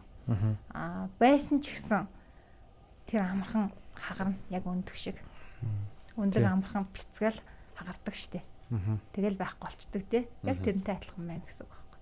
Тийм учраас би бол юм одоо тий тэр өөгүй байх үндслэл юу нэг байхгүй гэсэн. Юм болгонд өөсөй байгаа. Аа тэрийг харин дандаа засаж явах хэрэгтэй. Тий. Та тэр Симон Синек гэд хүнийг сонсч ирсэн үү? Юу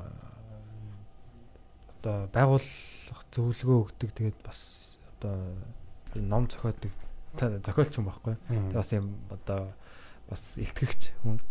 Тэгээ тэр хүний хэлсүү мөнгө бол ерөөсөө нөө төлш одоо тийм машин одоо бизнесийг машин гэж бодох юм бол мөнгө бол бензин байдаг. Машины гол зорилго нь их бензинтэй болох биш. Тэр бензинийг ашиглаж хол явах хэрэгтэй. Тэрэнд оршд юм аа. Тэгэхгүй зарим бизнесүүд бол ингээ бензинээр дүүргээл идэг те. Аа, хаста дүүрэн бензинтай гэдэг. Тэрийг ашиглаад тэр хүрэх хэвээр газараа хөрөлтэй гэдэг байгаа. Яг үнэ. Тийм. Жишээлбэл одоо батаг за би одоо шууд за хэлчихэл да. Одоо жишээлбэл чи нийгмийн даатгал дээр л фокуслаад байна. Нийгмийн даатгалын зардал дээр л фокуслаад байна. Тэ? А тэгэл чамд өчнөө цаана нь өөр одоо өөр өгөж өгөх зарлууд байгаа байхгүй. Тэгээд тэрэн дээрээ бас ажиллах хэрэгтэй гэсэн Мгм. Тэгэхээр би одоо хүмүүс ингэдэг байхгүй ганцхан л эсвэл татврын зардал дээрээ ч юм уу нийгмийн даатгалын зардал дээрээ л ингээд эргэлдээд те тэрэндээ л ингээд Мгм. ороогдол ингээд Тагт их байгаа гэдэгтэн санал санал нэг байгаа их байгаа. Аа. Тий. Угаасаа тэр бол угаасаа бид нар дээр аюух ачаа надад ч гэсэн адилхан дээ. Тий. Тий. Адилхан хүн цалинжуулж гин, адилхан төлж гин, адилхан татвар төлж гин, дарамтанд орж гин тий. А эний чинь тэгээ нөгөө масаараа яг энийг ингээд нөгөө нэг үүрч үдсэж яагаад харин эсэргүүцлээ илэрхийлэх юм бол энэ бол одоо бодиттой бас шийдвэрт хүрнэ. Тий. Шинжлэл Гэсэн үг байхгүй. одоо илүү сайжруулалт Аха. явагдах хэрэгтэй. Одоо нэг энийг одоо би юугаар одоо зүүрлэхээ гэвэл нэг бөөрөнхий хүн гэж нэг нэг томьёол явагдаад байдаг штэ тий бөөрөнхий одоо нөгөө за тэрийг болоод бид нар одоо юу гэдэг евроч одоо нөгөө нэг яадгүй дэшээч нэг юу биш доош хойш биш нэг юм нэг гацаанд байгаа юм шиг тий тэр бол нэг итгэхгүй ч юм шиг Аха. тий тэр бол одоо ер нь бол би бол зүгээр алуурчин тий зүгээр сууж байгаа л алуурчин байгаа байхгүй Аха. Аль ч талын дэмждэггүй зүгээр ингээд тий ааха эсвэл одоо яг тий яах гээд байгааг Ааха. мэддэггүй байгаа. Бөөрийн хилэл байгаа. хилэл байгаад байдаг а тэрнтэй адилхан энэ тэр нийгмийн даатгал эдрийг бүгдийг нөгөө нь бөөрн хийлэхгүйгээр төлөх л хэрэгтэй байхгүй төлөх хэрэгтэй юм яг хуулийн дагуу хийгээд үзэх хэрэгтэй байхгүй. Тэгээ тэр хуулийг хэрэгжүүлээд хийгээд үзээд ирэхээр яг ямар байх нь вэ Тий. Тэ? Мэдрээд их. Ямар мэдрэмж чамд төрөх нь вэ?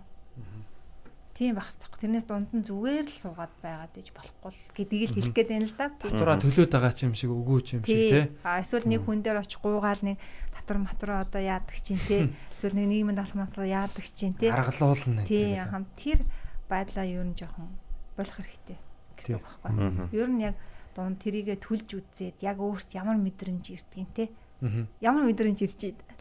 Аа, ер нь бол бас гомдмоор мэдрэмж ирдэг. Тий, ялангуяа нөгөө жижиг дунд бизнесүүдээ а юу татвар татвар болоос бүгд төлдөг тэр нөгөө төлөх юуг нь одоо чангалах хэрэгтэй одоо хуулийн. Тэгээ бүх одоо бизнес зарим бизнесүүд ингээд и баримт өг- өгдөг шүү дээ тий. Одоо бизнес Тий. бишэлтэй тэр бол татвар төлөхгүй байгаа юм чинь. Зүгээр. Хой хүн ингээд яаж л чаа одоо чинь 100 айл дээр явж байгаа ч юм уу тий. Нэг бодог авлаа их чинь падаан дээр бичээд өгье гэдэг ч юм уу тий. Тэгээ тийм байдлаар явдаг. Тэрийг би зардалтаа тусгах чаддгүй тий. Тэгээ би тэрэн дээр одоо нөгөө яг одоо яг нотлох чадахгүй зардал болоод тэрэн дээр нэмэлт татвар төлдөг шийтгүүлдэг ч гэдэг юм. Нэг тийм юу болдог одоо нэг сонин хаашаа алга усна мэддэхгүй мөнгө болчдөг тий. Тэгээ уул нь бүгд төлөөд гэхдээ бүгд жигт төлдөг мөртлөө бас жоохон бага татвар төлдөг бол а яг нийтээр бодох юм бол улсад илүү Өгөөчтэй. мөнгө хоримтлагдах юм болоо төсөвт илүү мөнгө цуглах юм болоо гэж бодоод. Тэгэхгүй татвар нь амар өндөр. Тэгээд тэнгууд зайлс хийх тэр Үзэгдэл нэгсээ тий. тийм үзэгдлэн ихсээ. Зайлс хийх тийм тэрний хяналтаа бас тавьж чадахгүй шүү дээ тий. Тэр хяналтын систем нь бас сайн ажиллаж яг уул сайжирцсан л байгаа л да тий. Одоо бол нөгөө баримтаа авъя гэдэг болчиход байгаа шүү дээ баримт э, бас энийг нөгөө ягаад гэвэл биелээ зүгээр энэ өнгөцгөн байгаа учраас тэгж хандаад байгаа хгүй хүмүүс яг нөгөө бас тэр цаана байгаа тэр ач холбогдол тэр өөрт ямар ач холбогдолтой юм гэдгийг ерөөсө ойлгохгүй байна л да. Би бол тэгж харж Татвар байна. төлөх нь Тий. Аа, тэнгуутлаа өөртөө айгүй их оронч гэдэг байхгүй. Би бол одоо зөвхөн миний хэлэх ганц зарчим бол их оронч гэж хүнийг ямар хүнийг хэлэх вэ гэвэл би хамгийн их татвараа яг үнэн зөвөөр төлдөг хүнийг л би их оронч хүн гэж хэлнэ. Энийг бол би нүүр бардам хэлнэ. За энэ хүмүүс ямар хүмүүс байдгийг бол өнөөдөр зүгээр ажлаа хийгээд цалингаа аваад явж байгаа хүмүүс бол үнэхээр их оронч хүмүүс. Яг цалингаасаа нийгмийн татвар татвар бүх юма төлөөд Тий. тий. хувь хүний орлогын албан дотроо төлөөд явж байгаа энэ дундаж одоо яг энэ төрийн албаны ажил хийж байгаа хүмүүс те дундаж компани яг ажлыг гүйцэтгэж байгаа хүмүүс. Эдгээр бол өнөөдөр яг үнэхээр их оронч хүмүүс аа их оронч хүн ямар хүн биш вэ гэвэл юу гэсэн тэр татвар төлөхгүй байгаа татвараас цухтаагаад байгаа тэ нэг ч дүүрний өнөөдөр татвар төлөхгүйгээр од болчоод одоо нэг басанда дуучин ч юм уу юу ч идгээд би тэрийг цаага одоо над руу айгуул янз бүрийн хоёр дуучин болчоод од болчоод дээ. од болчоод нэг ч түүний татвар төлгөөр од болчоод би их орныхаа төлөө амьсгалж ийн гэвэл бас жоохон Их орон гэсэн тий. өрөөсгөл юм шиг зүгээр миний л бодол шүү энэ тий. Тэгээ санагддаг юм. Тийм болохоор бид нэр хаана яг чи их орон гэдэг үгийг хэрэглэх вэ тий. Хэрэглэхгүйгээр чи яаж их орны тухай ярьж чадчихна. Мгм. Энэ Мгм. бас бодгол өстой асуудал юм. Тий. Татвараа төлөөд эхлэнгүүт бас ард иргэдийн одоо жишээ нь миний хувьд бол ингээд яг За сар болгон би ямар дотор төлж байгаа харж байгаа шүү дээ Тий. За гээл тэгэл ингээл нулимс туслуулаад ингээл шилжүүлж байгаа. Аа Тэгээ чам түлчингүү л гоё болчихж байгаа сте. төлөөд төлснийхаа дараа за яг нулимс туслуулах нь жаашин. Гэтэ ингээд яма төл төлөх хэрэгтэй юма төлөөд явж байгаа. Тэгээ явангууд ингээд нөгөө одоо сая фэйсбүүкээр өнөөдөр явж шít ингээл а дундгоо аймгийн засаг дарга нар ингээд юм хамгийн сүүлийн үеийн ланд 200 турбо морботог ингээл унаал явж байна те. Татвар төлөгчдийн мөнгөөр төсвийн мөнгөөр ингээ явж ангууд шууд миний карма руу халдж байгаа юм шиг санагдаж байгаа байхгүй. Яг халдлага хийж байгаа юм шиг. Тэнгүүд ингээд яг ард иргэдийн хяналт ч гэсэн эргээд одоо нэг хариуцлах энэ системд ч гэсэн хэрэгтэй болов хүн өөрийнх нь мөнгө тэнд одоо өрн таран хийгдэж гин гэж бодгоор тий. Тий. Илүү бас их их орондоо их орныхоо одоо юунд ажил одоо оролцоотой болох юм. учраас үг хэлж чадчих штэ. Ойлгох Хөөе чи наад өдргээ тий тий. аха аа би бас боддгийн яг тэр их орон гэдэг байгаа хүмүүс татвар төлсөн хүний үг төлөөгүй хүний үг хоёр бол ер нь арга ялгагдана да Мэд- мэдэгддэг гэсэн үг байхгүй аа тэгэхээр тэр татварыг өнөөдөр ямар ашигтай юм гэж асуудаг байхгүй хүмүүс надаас наа татварыг чинь одоо төлснөөр ер нь ямар ашигтай юм? Маш их ашигтай шүү дээ. тий а энэ бол ашигын тухай асуудал яригдана мэдээж нэгдүгээрт. Хэрэгтэй. Хэ- энэ чи угаасаа Монгол хүн болоод төрсэн энэ Монгол улсын нутаг дэвсгэр хөлөө тавиад те өнөөдөр энэ газар дээр амьдарч байгаа юм чи энэ чиний ашиг штт. Хөрөнгө оруулалт штт. Энэ газар нутаг энэ байхгүйсэн бол чи өнөөдөр амьдарч чадахгүй гэдгийг л ер нь ойлгох хэрэгтэй л гэсэн үг. Тэрийг ерөөсө бүр багаас нь энэ залуучууд энэ хүүхдүүдэд бүр ингээд ойлгох бас хэрэгтэй юм шиг нь. Тийм. Гэхдээ татвар бага байгаасаа гэж тэр тэр тал дээр бол одоо аа хяналтаа сайжруул тат- гэхдээ татвараа бас жоохон дэмжиж өгчвөл Тэгээд татвар бол одоо юу гэдэг ерөнхийдөө бол сайн хуримтлагддаг гэж бол би ойлгодог. Ер нь бол а тэрний харин зүгээр бэлжиж дахиад нөгөө хувийн нөгөө хүн өөрийнхөө мөнгийг буруу зарцуулдагтаа л бас яг адилхан тий. Яг нөгөө зарцуулах хэрэгтэй юмдаа л зарцуулахдаггүй байна л гэж би харж байгаа байхгүй. Яг л тэр нөгөө нэг юун зарцуулах энэ тэр төсвийн тэр сугларсан мөнгийг тэр юмд нь зарцуулахгүй байна л гэсэн. Нийгмийн даатгалч мөн л яг адилхан тий. Тэр зарцуулах хэрэгтэй юм зарцуулаагүй учраас одоо тэр нийгмийн даатгал эрүүл мэнд тэр тэтгэвэр биднэрт нь яг ингээд зарцуулаагүй тэр мөнгөний төрүүлж аваад өөр юмд хэрэгэлцсэн учраас одоо тэнд алдагдал үүсчихдээ шүү дээ. Яа. Одоо бидний- Бидний төлсөн мөнгөөр одооны тэтгэврт гаргаж байгаа хүний мөнгөний төлж ийн гэдэг чинь буруу болчихж байгаа байхгүй. Тэгээ одоо нөө хой тормоогоор урд тормоогоо Ууг нь бол тэр бидний одоо тэр дээр байсан хүний өмнө байгаа тэр ажиллаа гэдэг төтэй гарсан хүний мөнгө чинь хоримтлагтай тань байж ах хэвээр. одоо өөрсдийг нь тижиж яаж ах хэвээр мөнгө баггүй Мөнгө тэгсэн чинь бидний хоримтлах хэвээр мөнгө чинь шууд ингээд одоо нөгөө одоогийн Тэгээ энэ дээрээс Тэр нь бодлоод бас одоо чи дээ. тэгэн гол хүмүүс одоо залуучууд бас нэг юм хандлага байна л да. Ингэн гол ингэж байгаа байхгүй юу? Одоо татвараа төлөхөө болий. Ингээ болчих. Эсвэл нийгэм даатгалыг төлөхгүй болчих гэхэр чинь тэр чинь хууль нь байгаа шүү дээ. Тэр хооронд та нар тий Тий. ажиллаж амьдарч штэ. Тэгэхээр тэр хууль нь байгаа учраас тэрнийхэн дагуу төлжээ. Бити хин нэг нэг дуурайгаа тий бити дахиад өөрсөндөө эрсдэл нэмээд торгуул Тий. моргуулд ороод тэрийгэ төлөхгүй байснараа чи торгуулд л орно шүү дээ. Чи хууль нь Тий, байж тий, байгаа тий. учраас тэрийг аягүй сайн бодох хэрэгтэй. яалч нөө төрийн юу байна л та тий. хин нэг нэг дуурайгаа те оо төлөхөө болчих энэ бити төл гэж энэ бид нар юм зөв ашиглахгүй байгаа юм чинь гээд хайчиж болохгүй. Тэр чинь хуультай л тий. учраас а энэ хууль өөрчлөгдөж ижил те тэр өөр болно гэсэн үг байхгүй. Тэрийг бас аягүй сайн. Би яг нь тэр нэг юун дээр хэлээ нэг тим юу яваадсан байхгүй. Би нийгмийн татвал төлөгчгөө гээд чи хууль нь өөрчлөгдөөгүй цаг төлөхгүй байх одоо юу төлөхгүй гэдэг харин хууль гарчвал одоо төлөхгүй ээж болж байгаа байхгүй. Тий, энэ дэр нөгөө одоо жишээ нь төлөхгүй байвал одоо яг шийтгэл байгаа байхгүй тий. Тий. Тэгэхээр ер нь бол нөгөө хүмүүс татвар бол дээрэм, нийгмийн татвар бол дээрэм гэдэг байгаатай бол би санал нийлдэг байхгүй. Ягаад тэгэхээр тэнд хүчрхийл явагдаж байгаа тий. Чи төлөхгүй бол ингэнэ тий. Одоо бүр болохгүй бол одоо ингээ баг хуулийн хариуцлага одоо эрүүгээ хэрэг мэрэг бол одоо яг тэр хууль нь яг ямар байдیں۔ тий. Тэгээ хүн бол бас бүр болохгүй бол ингээд яг цаанаа бас төрийн төмөр нөр байж байгаа байхгүй тий.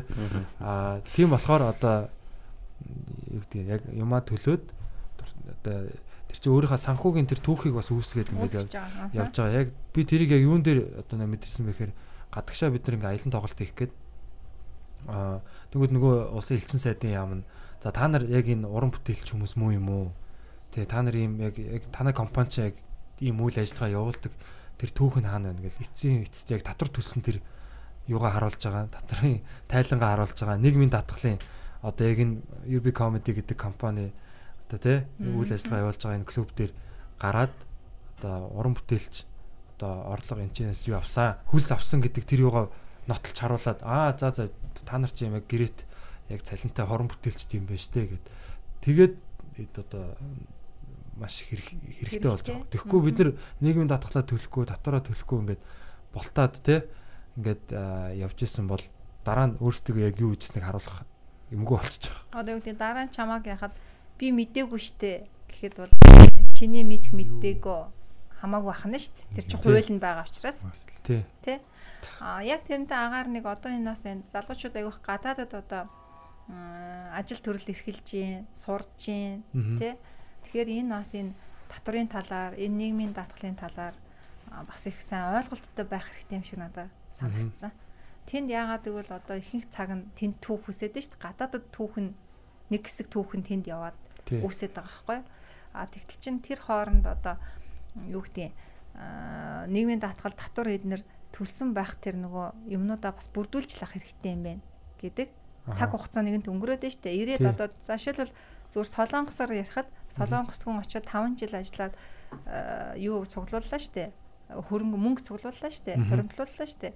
За тэгэнгүүт тэрнгээрээ ирээд бизнес хийх гэхээр юу хийхээ мэдэхгүй байна гэдэг байхгүй чи яагаад бол түүх байхгүй байхгүй түүх тэр хүнд үүсэвгүй штэ энэ Монголд нь одоо амьдрах тухай түүх 5 жил тасарчаад байна штэ тэгэхээр тэр түүхийг харилцаанд үүсгэхийн тулд бас тэр нийгмийн даатгал татвараар нь уйлдуулж өгөх хэрэгтэй юм шиг надад санагдсан. Тэгээ одоо гадаадд ажиллаж байгаа хүмүүсийн юг яаж Монголын юу татвар тэгэхээр дахиад нөгөө Тийм шүү дээ. Тэр татвар нийгмийн даатгал хоёрыг ер нь бол тэ түлж ижил ер нь тэр нийгмийн энэ Монгол улс гэдэг одоо тэр харилцаанд орох гээд шүү дээ. Тэгэхээр тэрийг бас аягүй сайн ойлгох хэрэгтэй байгаа байхгүй. Чамаг Монгол бишээ гэд хинч тэгж хэлж чадахгүй байгаа шүү дээ угаасаа. Тийм биз дээ. Одоо юу гэдэг чи угаасаа л Монгол гэдэг тэр чи явж явж Монгол гэдэг овг л ахгүй юу. Бидний овг овг болж байгаа овг гэсэн үг шүү дээ. Тэ энийг чи хинч хусаад арилгаад ингээд чамаг Монгол биш болгочихгүй учраас л тэр татварыг төлж гинэ гэдгийг л аягүй сан бас ойлгох хэрэгтэй гэсэн үг. Тэгээ одоо жишээ нь бас зарим хүмүүс бол тэгэл хууль бусаар ажиллаж байгаа шүү дээ. Тэ хууль бусаар бичиг баримтгүй бэлэн мөнгөөр цалинжаал тий. Нөгөө улсдаач бас үүсгэсэн түүх байхгүй, энэ чэнэж үүсгэсэн түүх байхгүй. Тэгээд баахан бэлэн мөнгөтэй ч юм уу тий. Одоо тэр мөнгөө яаж яаж одоо бохир мөнгө гэх юм одоо юу гэдэг ч юм даа. Ер нь бол одоо татвараас болцсон мөнгө л байгаа байхгүй тий. Тэр мөнгийг одоо яаж цэвэр мөнгө болгох юм тий. Тэгэл бас тэгэхээр яг нөгөө тэр тэр тал дээр бол татвар айгүй чухал юм билээ л дээ. Тэгээд ер нь тэр чин тэгээ ер нь амьдралынх нь өөрийнх нь хим маягт амьдралын ер нь жоохон миний болвол онцгүй түүх үлдээж гин гэсэн үг шүү дээ. Хов хоос нь одоо тийм баг. Амьдралын нөгөө түүх нь жоохон тийм онцгүй л төөх рүүгээ үлдэх байх гэж би бол ойлгодог байхгүй. Тийм учраас би одоо юу гэдэг амар баяртайгаар одоо татвар төлдөг гэж хэлэхгүй ямар ч юмсан тий өгөхстой юмнуудаа бол өгөөд тэгэл ард нь чи амьдрах чадвартай л үлдэх хэрэгтэй юм байна. Ард нь чи амьдрах чадвартай. Угаасаа үлдэнэ гэдэг бол итгэлтэй байдаг. Тэр ерөөсөө төлөв зөвшөөрчгөл хэрэгтэй тий. Аха хүлэн зөвшөөрчгөл чинь хүн тайван болчих штэ. Аа тэгэхээр энэ бас нөгөө цаанаа энэ тэр хүний тэр сэтгэл зүйтэй бас айгүйх хамааралтай байгаа байхгүй юу. Тэгээ хүлэн зөвшөөрчгөж хүн угаасаа нөгөө юу гэдэг вүлээ мах идэх ёстой гэж ойлгочгоороо тэр махаал эзэгтэй адилхан гэсэн үг шүү дээ тий. Тэрэн шиг тийм төлөх ёстой л гэдэг ойлгочих хэрэгтэй гэсэн үг байхгүй. Аа. Нөгөө нэг покер мокер төр чинь тэгдэг шүү дээ. Cash game tournament гэдэг тэмцээн эсвэл бэлэн мөнгөний тоглоом гэдэг. Тэгмэд хүмүүс яг тэмцээнд орсон хүмүүс тийм сэтгэл санааны хувьд хамаагүй алдагдал багтаа байт юм байл. Ягаад гэвэл тэдэн доллар төлөөд тэгээ тим тим хожих юм бол би тим шагналаа алдах юм бол юу ч хөө гэдгийг мэдчихэдэг. А бэлэн мөнгө барьж орсон хүмүүс болохоор яг ер нь их мөнгө хожиж хожихын төлөө л ер нь явж байгаа шүү дээ. Тэнгүүд хичнээн нэг алдах нь бол тодорхойгүй байдаг. Тэнгүүд яг нэг нь эхлээд өх алдчихдаг. Дараа нөгөөх нь болохоор төгсгөлтэй алддаг. Тэнгүүдээ эхлээд алдсан хүмүүс нь сэтгэл санаа хамаагүй тайван байдаг баг. Тэрнтэй ер нь төстэй жишээ юм тий. Тий. Тэгэхээр санхүүгээр бол ингээд ер нь амьдралынхаа бүх одоо юу ингээд тий удирдах ерөөсөө ингээд бүрэн боломжтой байгаа байхгүй. А буцаагаад бас санхүүг буруу удирдвал чиний амьдралыг ингээл хүмрөөл те ямар ад жаргалгүй болгоод тавьчихад байгаа байхгүй. Одоо манай ингээд нийгэмд гэлтгүй ерэн зүгээр ингээд хүүхдүүдтэй багаас нь ингээд мөнгөтэй харьцуулж сурах юм бол тэр хүүхэд ер нь бол одоо илүү сайн мөнгийг менежмент хийж чаддаг болно гэж байгаа шүү дээ. Тэгэхээр одоо манай нийгэмд яг энэ байдал ямар хувь байна? За хүн ингээд мөнгөтэй одоо зөв харьцаж сурах гэвэл яг яаж эхлүүл зүгээр үү? Аа миний уншижсанаас болохоор дандаа л ингээд хэрэглээгээ бүртэг гэдэг бол хамгийн ихний шат байдаг юм билээ л дээ. Одоо оншилгоо гэдэг шиг те. Юун дээр алдаад байгааг оншилдаг. Тэгэхээр энэ тал дээр та Би бол э, миний зүр бодлоор бол ер нь хүүхдтэй аа яг юу хэрэгтэй вэ гэдгийг л аягуулсан ойлгох хэрэгтэй гэж бодож байна. Яг юу чамд ач холбогдолтой вэ гэдэг тэр хүүхэд ойлгоцсон цагт бол төдөө дөрөнгөө хэрэглээгээ хянах угаасаа чадвартай болчихно гэсэн үг байхгүй. Тэгэхээр чин миний нөгөө түрүүний хэлээд байгаа чи хүн бол төрсөн учраас те чамд одоо те юу хэрэгтэй юм бэ гэдгээл юу нь чамд илүү юм юу нь чам чиний энэ бие эрхтэнд яг хэрэгтэй вэ? Энэ оюун ухаанд хэрэгтэй вэ? гэдгийг аюусаа чамд бүүргэр хэрэгтэй юу? те чамд өнөөдөр ногоо хэрэгтэй юу? мах хэрэгтэй юу? Тэрийг л аюусаа ойлгуулчих хэрэгтэй мөнгө бол гурдах гэдгээл ойлгох тий яг үн тэрийг аюусаа миний болоор ойлгуулах хэрэгтэй гэсэн үг чи ингээд харагдаад байгаа тэр гой харагдаад байгаа чамд бүүргэр хэрэгтэй юм уу те зүгээр гэрч чинь хөрөгчин чинь хөлдөөгчин чинь байгаа тэр мах хэрэгтэй юм уу? Манай охин одоо ингээд тэгтгэлтэй бас их одоо импульсээр гэх юм уу те гинтийн юм шийдвэр гаргадаг тийм. Цочмог шийд. Тий. Надаас бас их өвлж авсан юм шиг байна тэрийг гэж. Тэгэл байж байгаа л гинт ааваа би заримыг авъя гэл тэгдэг байхгүй хаана хаана заримыг харцсан ингээл те. Тэгэл тэгээд яг заримдаа ингээл авч ихэн заримдаа авч ихгүй тэгэл ер нь тийм тохиолдолд ер нь хүүхдэд юу гэж хэлвэл зүгээр юм бэ? Та бас хүүхдтэй тиймэрхүү тохиолдолд юу гэдэг вэ? Одоо яг бас ингээл яг суралцаал үе чинь жоох хүүхдүүд л юм чинь те. Өө тэгээд бид нар ч гэсэн бас яг энэ хүүхдл юм билээ штэ. Яг л хүүхдчиг байхгүй. Гой машин авч онё. Тийм дээ. Шууд тэгдэг. Эсвэл гой булган шүб авч үзэж гэдэг. Яг хүүхд. Одоо жишээлбэл хүүхдийнхаар бол тэр зайрамг нь бол одоо бид нар хаар булган шүб бичиж юм уу тийм л гэж таарах байхгүй. Ерөөсөө л тий яг л хүүхчиг бас л тийм л байгаа байхгүй. Жохон юу нь өөр л болсон өнгө төрх тэр юу л өөр болсон болохоос ш. Яг тэр гоё юм руу яг л адилхан бас тэр инсиг дээр л. Ундаа авч байгаа гэх тэр нь арх алдсан. Тий. Тий яг л тийм л болчиход байгаа байхгүй тий. Пи болцсон ч юм уу тэрэндээ ундаа. Тийм шүү дээ. Тэгэхээр тэр хүүхдээс тэр сэтгэлгээг одоо салахын тулд нөгөө багаас нь баг багаар тэрийг нөгөө нөгөө одоо шилбэл би нэг ийм юугаарс нөгөө амтан тайртай болгох ч гэдэм юм уу тий? Байгальд одоо айгуух дагуулж явдаг ч гэдэм юм уу. Ерөөсө байгальтай айгуух одоо харьцуулах хэрэгтэй мэл одоо гол усаар ийм байдаг ч гэдэг юм уу тий? Ус бол одоо ийм байдаг ч гэдэг юм уу.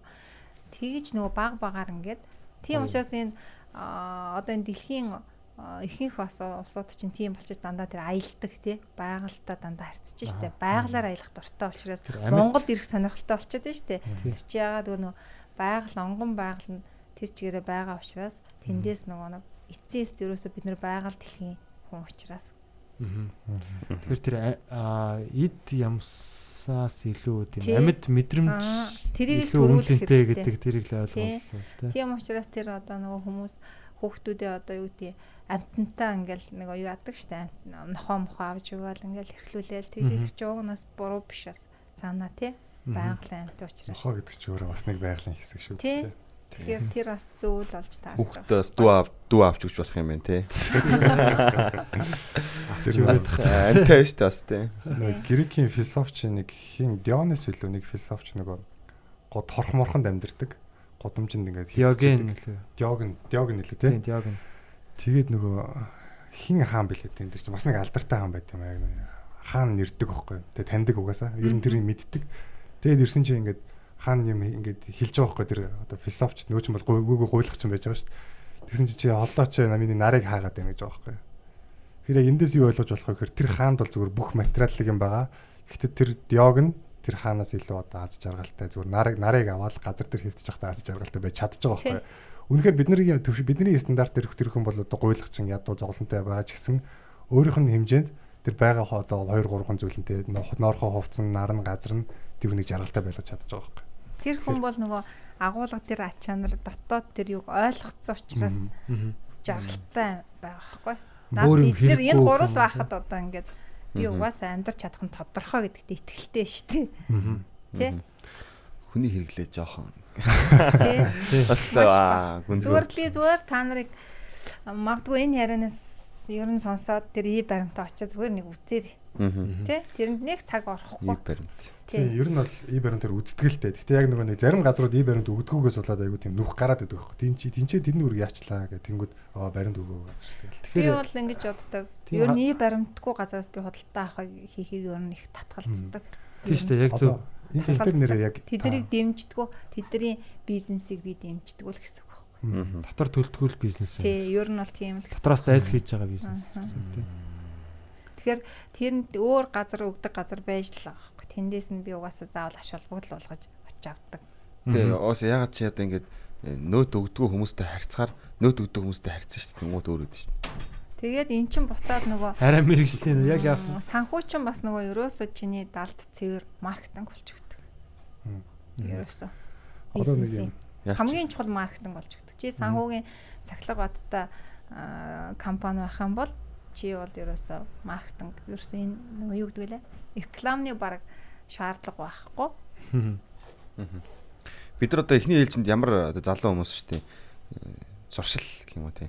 Би одоо ээжийг ингэж гайхаад байгаа байхгүй ингэж 100 мянган яг 100 мянган төгрөг авч гараад зах руу ороод буцаа ороод ирж байгаа байхгүй. Тэнгуү тэнд нь тэдэн грамм будаа гурил тэгснэ бүх төрлийн ногооноос бүр манжин жанжин сонгон мөнгөнд нэг 2 2 2 шиг бүр ингээ хууралт авцсан заяа. Бүх хүнс одоо амтлагч амтлагч авцсан. Дотор нь 9-ийн тос мос жоох шиг. Тэснэ бүр өгөрцөн мөгөрцөн нэг бий авцсан. Ям ям гэх амар олон төрлийн юм заяа.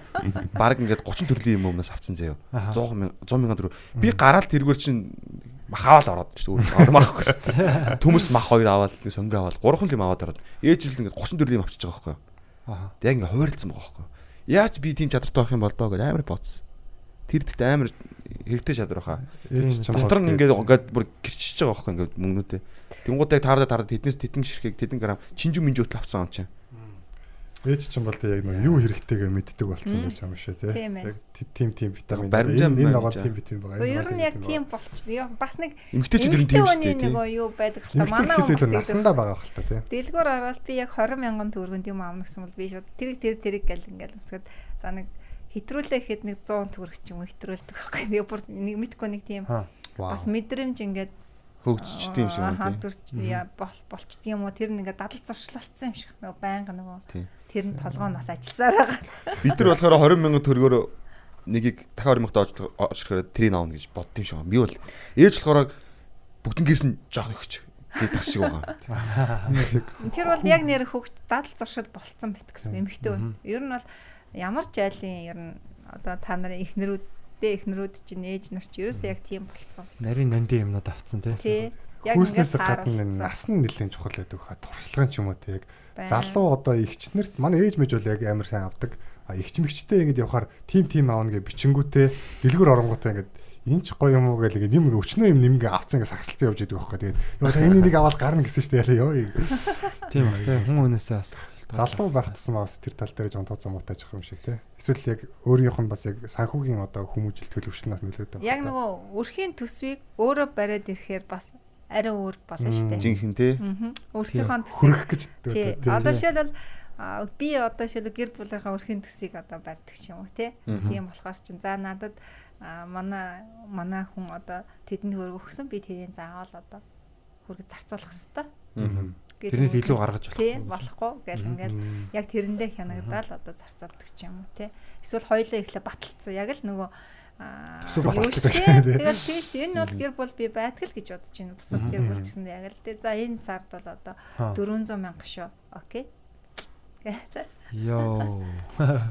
тийм төсөөл тийм Сормаар юм байна. Харин бид нар бол бас бүдүүн баараг л явж байгаа.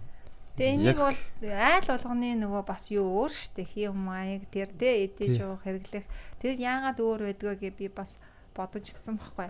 Яагаад бол энэ ерөөсөө л энэ бие организмтай л айгу холбоотой байдаг юм байна чиний бие өнөөдөр бие организмд ямар юм таарч тохирдгоо бас айгуусаа судалчих хэрэгтэй. Тэгээд тэрхээр андаа гэр бүлийн бас дараа те бие организм бас юу таарах юм. Тэгээд яг тэр хэрэгэлдэг юмнуудаа тодорхой тодорхой ингээд авчих хэрэгтэй. Жишээлбэл одоо манай 9-ийн тос бүр хэрэглэнээс одоо гарцсан байдаг ч юм уу тий хэрэглэх бүр хаяа нэг баяр ёслоор одоо нэг ганц нэг бас нэг тийм тохиолдлууд бас байна шүү дээ. Тий. Хүмүүс нэг баяр ёслоор л нэг арх удаг гэдэг шиг тий одоо баяр ёслоор нэг 100 9-ийн тосоор одоо тий одоо тийм нарийн нандан хоол хийдэг ч юм уу тий. Босоод үед нь бол дандаа тийм эко хоол хэрэглэх ч юм уу.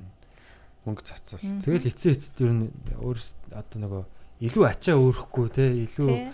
Одоо сэтгэл зүйн ачаа бас давхар Би энэ санхүүгийн бас ачаа нэг юм яасан байхгүй? Ер нь ингэдэм байна.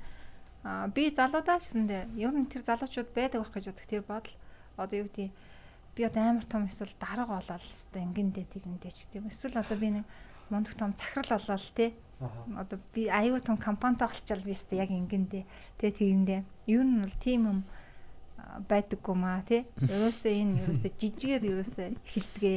Бизнес ч гэсэн жижигээр эхлэх хэрэгтэй. А хол томыг харин гэхдээ харах хэрэгтэй. Эхлэл бол ерөөсөө жижигээр л эхлэх хэрэгтэй. А тэгэхэд залуучууд бол нөгөө томоор л эхлэх тухай бодоод эхлэлтэй бүр томоор бодсон тий. Одоо 100 саяар эхлэн ч гэдэг юм уу? 100 сая юм уу? 50 ч юм уу? хөрөнгө оруулалт Тэ тийм биш ээ. Энэ бол ерөөсөө жижигээр учраас аа яг энэ зөв миний л юу штэ. Тийм учраас би зүгээр өөрийгөө л судалсан гэсэн үг штэ. Аа тэгээ би өөрийгөө судлаад өөрийгөө ингээд өөрчлөөд ирэхээр чиний хажууд байгаа хүмүүс бас өөрчлөлтөнд орно. Тэ гэр бүл өөрчлөгдөөд ирэхээр дараагийн чиний ах дүүнэрээс өөрчлөлтөнд орж эхэлнэ. Ах дүүнэр чинь өөрчлөлтөнд ороод ирэхээр ажил албанд шалд ирж өөрчлөлтөнд орно. Ингээд эн чинь ингээд бас ингээд уур амьсгалыг ингээд өөрчлөөд ирэхээр чинь хэм маяг амьдралын хэм маяг өөрчлөгдөд улс их орны бас юу бас гоё болох хаа гэд миний нэг бяцхан бас нэг юм юу явдаг гэсэн үг байхгүй. тийм шүү дээ яг юу жижиг юм хийж чадахгүй том юм хийж хийж чадахгүй гэж ярьдэн шүү дээ жижиг юм зөв хийж чадахгүй. Яг чаддаг хүн байх л байх л да. Гэхдээ тэр жоохон ховоорлох тий. Ер нь том юмн дээр бас хүн үг гэдэг шүү дээ сандардаг салгардаг тий. томрох тусам тэр чин зохицуулахад хэцүү болно. тий. нэг юмыг яаж хийдэг? Тэр хүн бүх юмыг тэгж хийдэг гэдэг асуу үг гэдэг юм лээ. Тэгэхээр одоо ингээл одоо өглөө босоод ороо ураагаас эхэлгээл байгаа шүү дээ. Гүйцэтгэл ямиг ингээд яг тэр ямиг ашиглаад одоо юу гэдгийг те хэрэгэлсэн бол тэрийг буцаагаад ингээ гоё болгоод тэгэхгүй ингээл яхаар тэр нэг юм дадал зуршил болдог юм шиг өөрөө өөрийгөө тэгээ програмчлалцдаг ч юм уу те одоо ингээ хогоо ингээл хайдаг бол тэгэл Ер нь бол зөв дадал зуршилтай болчих хэрэгтэй юм л. Бид нар нөгөө дийлэхдээ ер нь жоохон буруу дадал зуршилтай болцсон юм байна. Тэгээд хэрий чинь нөгөө нэг мэдээж өөрчлөлхий ялахын тулд нэлээд бас цаг хугацаа бас зарцуулагдана. Дадал зуршил чинь тийм амархан хурдан ингээд алга болдог Тий. учраас тэгэхээр тэрийг зөв болгохын тулд мэдээж цаг хугацааг нэлээд туулна. Зөв юм ер нь бол угаасаа жоохон бэрхшээлтэй тий удаан хугацаанд болдог, бий болдог эерэг зөв юмнууд. Тэрнээс биш өнөөдөр яриад маргааш нь шууд ингээд гоё болчдөг юм бол тэр бол хуурамч байгаа. Өнөөдөр и баримтаа нэг үзэж ёо гэ шоконд ороод тэгээ маргаашнаас дахиад нөгөө нэг мангар юмнуудаа худалдаж аваад байвал Тий, тэгэл тэр чинь ямар ч аа, ач холбогдолгүй болчихж байгаа байхгүй. Тэгээ нэг юм нэг а хоёрдугаар гэх юм бол би залуучуудад бас нэг гоё хэлэх гээд байгаа юм нь юу вэ гэвэл өрний чинь нөгөө тал нь хоримтлал байдаг. Өөрийгөө зөвхөн хоримтлал гэж ботчих. Тэгэх юм бол чи хоримтлал үүсгэж чадна гэж бодож байгаа байхгүй. Аа Тэр та Аа одоо юу гэж юм дэлгэрүүлээч. Өөр гэхээр хүмүүс ингэдэг штэ. Зээлэнд чи төлж чадаад штэ. Яг тэрэн шигээ чи хоримтлаа Мм. зээлгээ ботчих. Аа. Тэгээ төлөөдөө. Мөнгө чамд- зээлж байна. Тий. Би ингээд ягаад чи хамгийн мундаг хүмүүс хоримтлалтаа өсгөж боддоо шүү дээ. Баян ингээл тэр бол амар төвчээр. Аа төвчээр Үнэхээр л амар хэцүү Аха. гэж л ойлгодог. Тэгэхээр өрний нөгөө тал нь ерөөсөө хоримтлахгүй. Тэгэхээр өөр тавихгүйгээр чи за яг өөр тавьж гинаа л гэ бодолтой тий. Тэгээ тэргээл хоримтлал болгоо. Нөгөө хоримтлын дансандаа л хийгээд ахс. Тэгэл тэр нь ингээд дадал болчдөг гэсэн байна тий. Хүмүүс нөгөө энэ ингээд дандаа өөрөө өөрөөсөө харамлдаг. Ингээ нэг тийм хүмүүс бас байдаг штэ тий. Ингээ дандаа тэр чи яадаг вэ гэвэл би одоо бодох тэр дандаа боддог тэр хүмүүстэй юм ах болгондоо боддог. Өөрөө өөрөөсөө харамлж байгаа биш байхгүй тэр чинь өөр өөртөө хөрөнгө оруулах гад бодож байгаа байхгүй. Ер нь ингээ өөргөө эхлүүлэхээр л ингээл зар ингээ шууд мөнгө урсж байгаа л гэдэг. Жохоо эхлүүлэн гутал жохоо мөнгө урсж байгаа л. Тэгээ тэр нь яг эрхэлсэн болдог ч юм уу гэж байна. Тий. Тэгээ муу зуршлал болоод байгаа байхгүй Тий, тий. Тухайн үедээ сайхан ч гэсэнтэй үлдэц багтай л байна л да эрхлэл гэдэг чинь тий. Зуршлал болчиход муу зуршлал. Юу гэдэг ш нөгөө амжилтанд хүрдэг хамгийн одоо хүрсэн хүмүүсийн хамгийн нийтлэг нэг зан чанар гэсэн чинь тэр одоо delayed grat- gratification гэдэг байхгүй юу? gratification буюу одоо хүн өөр өөртөө гоё мэдрэмж те. Тэр одоо gratitude гэдэг чинь одоо талархал юм уу те? Өөр өөртөө талархах Тийм.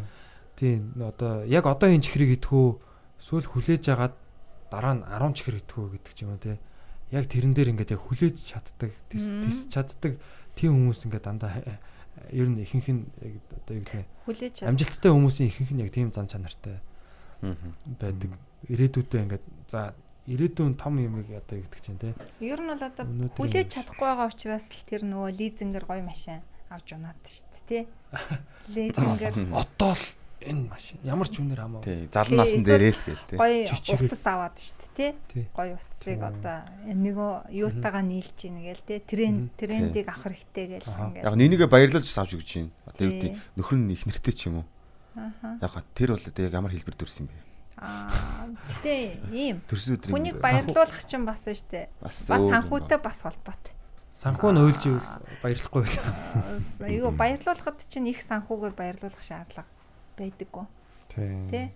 А яг нь дөнгөж сайхан би нэг аа нэг бэлэг ирэхгүй надад ажил дээр ирсэн чи би бүр гайхаад аа, миний төрсөдөн өдөр болоогүй яаж ер нь бэлэг гэдэг чи хүнээс бас нөгөө зүгээр юм аавна гэдэг чинь буцаад өөр байдаг тий хэлбэр Аа. сэтгхүүд дээр үлддэг. тий тийм учраас би гайхсан. Тэгсэн чинь нэг би мартчихэж тэгээ нэг жил гарангийн өмнө би нэг охин тусалсан байхгүй яг юм санхүүгийн зөвлөгөө өгөө тэгээ тэр одоо Австралид ингээд зорсноо хийгээд бүтээгээд явж байгаа. Тэгээ намааг нөгөө баярлуул баярлуулъя гэ нөгөө бодож явсаар байгаа тэгээд явуулсан юм бэл. Тэгээд тэр л надаа ингээд тэр хүн намайг мартаагүй байгаа нь л надад нөгөө айгуу гоё аз жаргал ирж байгаа байхгүй. Баярлах тэр сэтгэлийг надад төрүүлчихэж байгаа байхгүй. Тэгэл энэ надаа ингээд баг тэр бэлгнээсээ илүү яг хөө тэрийгээ тэр хүн тэр бэлгээр л илэрхийлсэн гэсэн үг байхгүй. аха Тэгэхээр бэлгэнд бас айгүй нөгөө очир утгатаас тийм хэрэгтэй гэсэн. Бэлэгний цаад сэтгэл зүйч чинь бас нөгөө эмэгтэй хүнд бол ингэдэг гэж байгаа байхгүй. Ингээд аа, жижигхэн чихэр өгнө үү? Эсвэл амар том шоколад өгнө үү? Яг тухайн үедээ баярлж байгаа нь өөр боловч яг тухайн эмэгтэйний сэтгэлд үлдэж байгаа нь адилхан байдаг гэдэг байхгүй. Зүгээр тоо ер нь яг эмэгтэй хүнд бол тоогоор үлддэг гэж байгаа байхгүй. Тэдэн удаа юм өгсөн гэдг нь толгойд үлдчихдэг. А эрэгтэй хүнд болохоор нөгөө арай жоохон нэг тийм чанарын юуг нь хараад байдаг гэж байхгүй. Энэ яг сэтгэл зүйн тийм судалгаа байдаг. Тэр нөгөө яагаад баярлсан бэ гэхээр нөгөө аа тэр нөгөө гадагшаа явахын тулд одоо санхүүгийн сахилга бат- бас хэрэгтэй байсан тэр хүнд. Тэгээ тэр зөвлөгөөгөөр өөрөө яваад жил гарan яг миний зөвлөгөөгөөр яваад Мм. тэгээ тэр юунда хүрсэн учраас тэр хүн яг зөв байсан байх шүү гэдээ өөрөө одоо баталцсан ч юм уу те. Тэгээд их сэтгэл үлдсэн гэж би ойлгосон ер нь бол. Эхлээд та бол Сахилга бат. эхлээд та бэлэг өгсөн байгаа байхгүй. Тэгээ санхүүгийн сахилга батыг нь бэлэглээд тэгвэл дараа нь буцаагаад тэр хүн бэлэг өгч байгаа. Тий. Тэгэхээр би тэр утгаараа тэр бэлгийг авч байгаа байхгүй баярлж байгаа. Би нэр өгсөн юм чинь надад бас буцаагаа өгч байгаа юм тий. Тэгэхээр энэ нөгөө өгөх гэдэг юм чинь дандаа юм мөнгө юм эд зүйлэр биш байдаг юм а гэдгийг бас аюул сайн мэдэх хэрэгтэй гэсэн. Тэгэхээр Одоо шил бата ямар чи юу мэдсэн тэрийг бид нар ингэдэг юм байна л да. Одоо шил би анх бизнес эхэлж байхдаа нэг 5 үг хэлээл те тэрийг амар том зөвлөгөө гээл хүнээс заавал мөнгө авах хэрэгтэй гэд те үнд хүргэх гэдэг штэ. Тэр биш юм аа. Тэгвэл тэрэ тэгж эхлээд тэгж явсан бизнес байх юм бол тэр бизнес биш. Мгм. Одоо нэг хүм тим юу би байдаг гэж боддог энэ одоо эхэлж байгаа энэ бизнес эхэлж байгаа энэ залуучууд нар тий өөр ингээ амар их юм сурцсан ингээл амар гой юмнаас сурцсан. Тэрийг ингээ заамал ингээ шууд өнөөдөр ингээ мөнгө болгох гээд байдаг. Тэг шаардлага байхгүй. Тэ? Чи өнөөдөр сурсан л бол чи тэрийг гаргах хэрэгтэй. Гарахгүй бол чи яах гэж сурсан юм. Тэр нь л байгаа болохоос чи тэрийг мөнгө олох гэж сураагүй гэдгийг айгуу сайн ойлгох хэрэгтэй. анханасаа мөнгө олох зорилготой байсан юм уу Тий. А тэгвэл одоо нэг тэр тэрнээсээ нэг хит зовоод байхгүй. Угаасаа би мөнгө олох зорилготой гэж хэлчихэл бас амар шүү дээ. Тэгэхгүй нэг яах гээд байгаа нь мэддэхгүй яг мөнгөндөө болоод байгаа бизнес Мөнгөнд чиглэлчгээрээ тэр бизнес жоохон хямдхан болчиход байгаа маа. Ер нь л ер нь яач чадсан. Наа чи ямар гоё Цаана үнэтэй үгүй. Аа харин чи хүнд чиглэсэн яг бизнес хийж чадчихвэл те Мгм. хүнд чиглэсэн байгаль одоо яг энэ юунд чиглэсэн чи бизнесийг хийж чаддаад хүнд өгж чадж байгаа бол тэр тэ тэрнгөө чам буцаад тэр чинь хизээ нэг өдөр саяны надад бэлэг ирдэг шиг ингээл ирдгийм байна гэж ойлгох хэрэгтэй байхгүй. Аа. Залуучууд энийг бас сайн ойлгосоо те. Тэг хүн яг нөгөө яг анханасаа тэр одоо мөнгө авахгүй байсан ч яг юу хийх вэ те? Та мөнгө авахгүй байсан ч гэсэн та ингээд өөрийн дур хүслээрээ яг юу хийх вэ?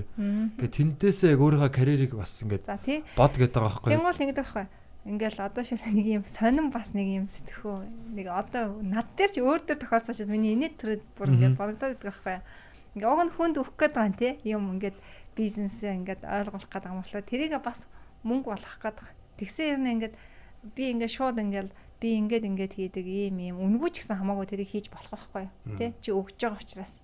Аа тэнгуут л чи ингэж хулгайлч чиний санааг тий одоо нэг намайг миний одоо яаж байгаа бас нэг хүн копидтал юм байна л та копид штэ. Тэгээ тэр хүн их мөнгө олно штэ. Гэхэд би тэгж олог тий тэр хүн өнөөдөр копидод тэрнгээр мөнгө тэр бол зүгээр мөнгөний бизнес хийж байгаа байхгүй. А энд би өөр юм үйлдвэрлэж байна гэдгийг сайн ойлгох хэрэгтэй.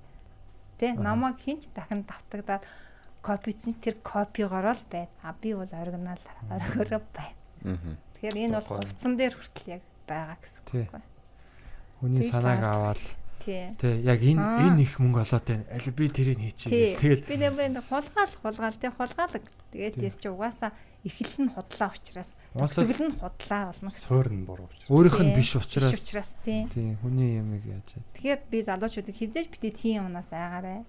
Тий, хийх гэж байгаа юм аа үг хий. Өгөөдэй, хийгээдэй. Аа.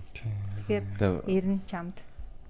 Одоо ер нь яг юм бизнес эхлэх гэжсэн ч гэсэн ингээд ашиг хуваах гэдэг нэг юм байдаг шүү дээ. Тэн дээр бол ер нь яг ингээд за би тэрийг тийм хийг авна гэж энэ төр гэж бодож тэгээ тэнцэнэ ингэж нөгөө хүнтэйг ингэж зөрчилдөөд тэгээ янз бүрийн сайн муу санаа тэгж гацаанд орж ирснаас зүгээр баг ч гэсэн аваад шууд үргэлжлүүлээ явах хэрэгтэй байхгүй. Тэгээ тэндээс чинь баг ч гэсэн орлого орж ирж ил байна. Тэгээ дараа нь чи тэнцэн тэрийг зохицуулсан юм чинь өөр юм хийгээд явсан чинь тэгээ орлого чинь нэмэгдэл яваад байна. Энийг бол ер нь сүүлийн чи өгдөөгүй бол чи өгөхгүй юм чинь тий? Тэрний их бага орлого биш байдаг. Тэгээд хамгийн гол нь юм сурч идэг байхгүй хүн юм ийм. Тий. Хитэн дөрөг чи тэгээд яадаг л да яг яг ахаар нүд нь ингээд юм шал өөр болчихсон. Тэгээд наад дээр чи нэг асуулт надад бас төрж исэн л та. Аа мөнгөний хорн гарцсан хүн гэдэг байхгүй. Тэр одоо ямар хүн бэ? Та нарын бодлоор мөнгөний хорн гарцсан гэдэг нь Ингээ ингэдэг шүү дээ. Намайг хэлж байгаа шаа. Одоо юм үтцүүний талаар яриад байна тий ер нь. Аа тэр юм үтцэн гэдэг чи одоо амьд ямар утгаар хүнийг тэр юм үтцэн мөнгөний хорн гарцсан гэдэг юм. Гэтэ яг хоо Тэр бас их сонио асуулт. Би би бол ингэж бодож байна. Мөнгөний хорн гарцсан. Аа. Яг мөнгөний хэлбэр төрсийг яг ямар хэлбэр төрстэй гэдгийг мэддэг хүн гэж бодож байна. Яг мөнгө ингээд жинхэнэ ингээ байдаг шүү дээ. Жинхэнэ биш. Яг жинхэнэ гэж бодоод араас нь ингээ гүүгээд барьж авах гээд байгаа хүнд бол яг жинхэнэ биш болчдөг бүр улам холдоод идэг. Яг толгой дотор яг сэтгэж байгаа хэлбэр дотор нь яг мөнгө ингээд ийм агаар шиг байдаг гэдгийг ойлгосон хүн л тийм ч бодож байна. Жинхэнэ биш тий. Шинэ орсууд гэдэг хэлбэр гэдэг шүү дээ. 90-ад оны үед одоо чөлөөт зах зээл болоод тэнгууд зарим орсууд нь гинт баяжцсан. Шинэ баячаа тий. Тэнгүүтээ амар нөгөө үрлэгэн тэгээд хорн гараагүй хансаглал тий. Одоо бидний өсөж явах ч гэсэн юм хэлдэг ш нөгөө гинт баяжсан хүмүүс тийм юм үзээгүй зантай байдаг аа гэдэг Тэгмэд удаан байж байгаа нь хоорн гарчдаг те. Тэгмэд яг нэг юм гоё сайхан одоо юмыг хүсдэг те. Тэрийг хэрэглээд үдцсэн хүмүүс ер нь тэгээд аа нэг юм байдгийг ингээд нэг тийм нэг төгшүүр арай багтаа байдаг учраас юм нэг арай 50 ханддаг. Тэрийг арай хорн гарсан хүмүүс юм болов гэж хэлдэм болов гэж бодоод байгаа. А тэгтээ бас манай сүүлийн үеийн залуучууд бас нэг тийм жоохон идеалист тал руугаа илүү яваад материалист арай жоохон орхиод янгууд бас тийм хорн гарсан залуучуудаас аюу их байгаад байгаа л да. Яг зөв. Яг. Надад бол нэг тийм чичрээд байдгүй. Тэ. Тэгээс мөнгнөөс айдгүй болцсон гэх юм уу? Одоо мөнгөгүй байхаас айдгүй ч юм уу? Эсвэл их мөнгнөөс айдгүй ч юм уу? Яг нэг тийм би яг одоо нөгөө яг яг нэг тийм бас яг нэг төвшин гарсан гэх юм уу? Яг ингээ би ч нэг анх ингээл мөнгөгүй эхлээл тэгэл жоохон олдог болж молоол тэгэл тэрийга зарцуулаа. Тэгээ тэрийга буцаагаад нөгөө юурууга ингээд ингээд тэнцэнс ингээд зуураад бариад авахгүйгээр буцаагаад юу руугаа хийгээд тэр нөгөө хүмүүст гоё одоо үйлчилж байгаа тэр миний одоо тэр нөгөө цэцэг цэцэг байна шүү дээ ургуулж байгаа цэцэг рүүгээ буцаагаад услаад тэрэн дээр бас яг нэг жоохон бас Аа за бас ер нь гайгүй болж байна да. Мөнгнөөс бас айхаа болж байна да гэж бас бодож байсан бас. Тэг яг энэ мөнгнөөс болж алдаж үтсэн гоё ах нар байдаг шүү дээ. Бүх амьдралаа ингээд мөнгнөөс болоод жоохон хэд их мөнгө чи хүчтэй шүү дээ. Их мөнгө чинь бүр аяг хүчтэй. Алддаг. Тэгээд тэндээсээ суралцаад нэг одоо газар нэг 20 төгрөг унахад хүртэл би ингээл авахад оо ахын мөнгө гэдээ аваад кармалаал. Яг мөнгийг мөнгийг ойлгоцсон хүмүүс бас гоё ах нар байдаг шүү. Тийм хүмүүс би нэг тийм одоо захиалагч нар байдаг хөөхгүй ингээл гоё гоё ах нар тэгэл яг зүгээр яг тооцоо бол үнэхээр тооцоо. Гэтэ туслах үедээ бол айгуугаа тусалдаг. Тэгсэн энэ ингээд газар ингээд яг хятад мөнгө л зоосон мөнгө унжаа юм чинь тэгээд ах мөнгө гэл авал кармалж мармалал. Гутал би тухайн үед бацсан байсан болохоор бодож юм чи. Йоо shit. Тэгэхэд яасан дээр тэр хүнийг таана түүхийн сонсонгод амьдрал нь яг ингэж хөмөрж исэн. Тэгээд хүмүүс бүр хадмад мадмад нар мөнгө босгоод хэмжээний мөнгө болгоод бүх юма зарж үрээд санаан зүв байсан болохоор бизнес хий чи юу цаашаа явна гэдэргээ бүх эрен тойрны хүмүүс хайртай хүмүүс мөнгө босгоод тэгээд сүлд нэг хэсэг бүр алаад эргээд хачиг хариулж мариулаад тэгээ ингээд амар ингээд жинхэнэ түүх байгаа байхгүй. Тэр юун дээр тэр мөнгөний үнцнийг бүр. Манай мөгчмгийгч яг саний Туршлага. асуултыг ямар шалтгаантай асуусан бэ? Аа, Би бол ингэж байгаа байхгүй. Аа юу? Хорн гарцсан гэдэг чинь тэр хүн мөнгөний удирдлагатай болсон гэсэн. үг. Мм. Ерөөсө удирдаад сурцсан. Аа. Би тийм хүнийг л юу н хорн гарцсан тэр бол те мөнгийг нэг мөнгө ерөөсө уд- яг энэ утас шиг ингээл удирдаа сурцсан гэсэн үг. Удирдлага тэр хүн мөнгөний удирдлага байдаг л гэсэн үг. Тэрнээс биш их мөнгө байхтаа биш те зүгээр тэр бол хорн гарцсан хүн гэж би бол ойлгож байгаа байхгүй. А тэгээ саяны энэ дээр зэрэг алдаа сурцсан ах нар гэж чинь те тэр юун дээр алдсан юм? Тооцоон дээр алдсан байхгүй. Тооцоон дээр алдсан учраас дараагийн удаа тэр тооцоогоо сайн болгоод алдааг байхгүй. Энэ бол бас санхүү. Юу гэсэн. Манай ээж нааг нэг оюутан төгсөөд дөнгөж цалин аваад удааг багт. Юу нэг байдаг л үгэл дээ. Тэ хэлжээс тех үед би нүгийг ерөөсөө ингэж ар боцсоохгүй. Мөнгө олох амархан зарцуулах нь хараад их хэцүү. Тэгээд ангараа ингэж мөнгө штэ уснаас шинхэн зүйл гэд гараа ингэж үзүүлчихсэн байхгүй. Чиний гарын салаагаар уснаас шинхэн болоод доош хасгарна гэж надад хэлжсэн ээж. Яг ээжийн гар бол нэг наваад ижих гээд амар алцсан гар штэ. Барилгын. Яг тэр гараар ингэж завсраар нь ус шиг мөнгө арсаж байгаагаар би төсөөлсөн байхгүй. Тэгэхэд яг бас аймаг нүдэн тарагч ирсэн л та. Мөнгө бол зүгээр л юу ч биш. Юм шиг санаж байгаа байхгүй. Тэгээд зарцуулах нь авдах хэцүү. 13-ны салаагаар Тэгэхээр тэр Зөв зарцуулах. Мөнгө барьж авах хэцүү. байхгүй ерөөсөө мөнгийг те удирдлага. Тэр зөв удирдах зарцуулах л ерөөсөө хамгийн чухал. Хаашаа урсах уу? Тий хаашаа урс. Олоход нэг сахилга бат байх юм бол зарцуулахад 10 дахин илүү сахилгууд шаардлагатай байх нь шүү дээ. Яа. Тий. Тэгэхээр Яг бас нөгөө тэр нөгөө би бас ингэж бодоод байдаг байхгүй тэр хүн өөрөөрөө дамжуулж тэр одоо мөнгө бол ингээ агаарт ингээ урсж байгаа яг ингээ агаар шиг те салхи шиг ингээд явж байгаа бай уус байдаг те. Тэгэнгүүт бид нэр бид энэ зах зээл гэдэг байгаа шүү дээ. Чи яг эцээц тэгэл хүмүүс л байгаа дээ. Тэр хүмүүст бид нэр ямар үйлчлэгээ үзүүлж байгаа? Босод одоо хүмүүсээс илүү те эсвэл илүү чанартай илүү төргөн шуурхай эсвэл илүү өрмөц яг ямар үйлчлэгээ эцээцд үйлчлэгээ байгаа байхгүй те.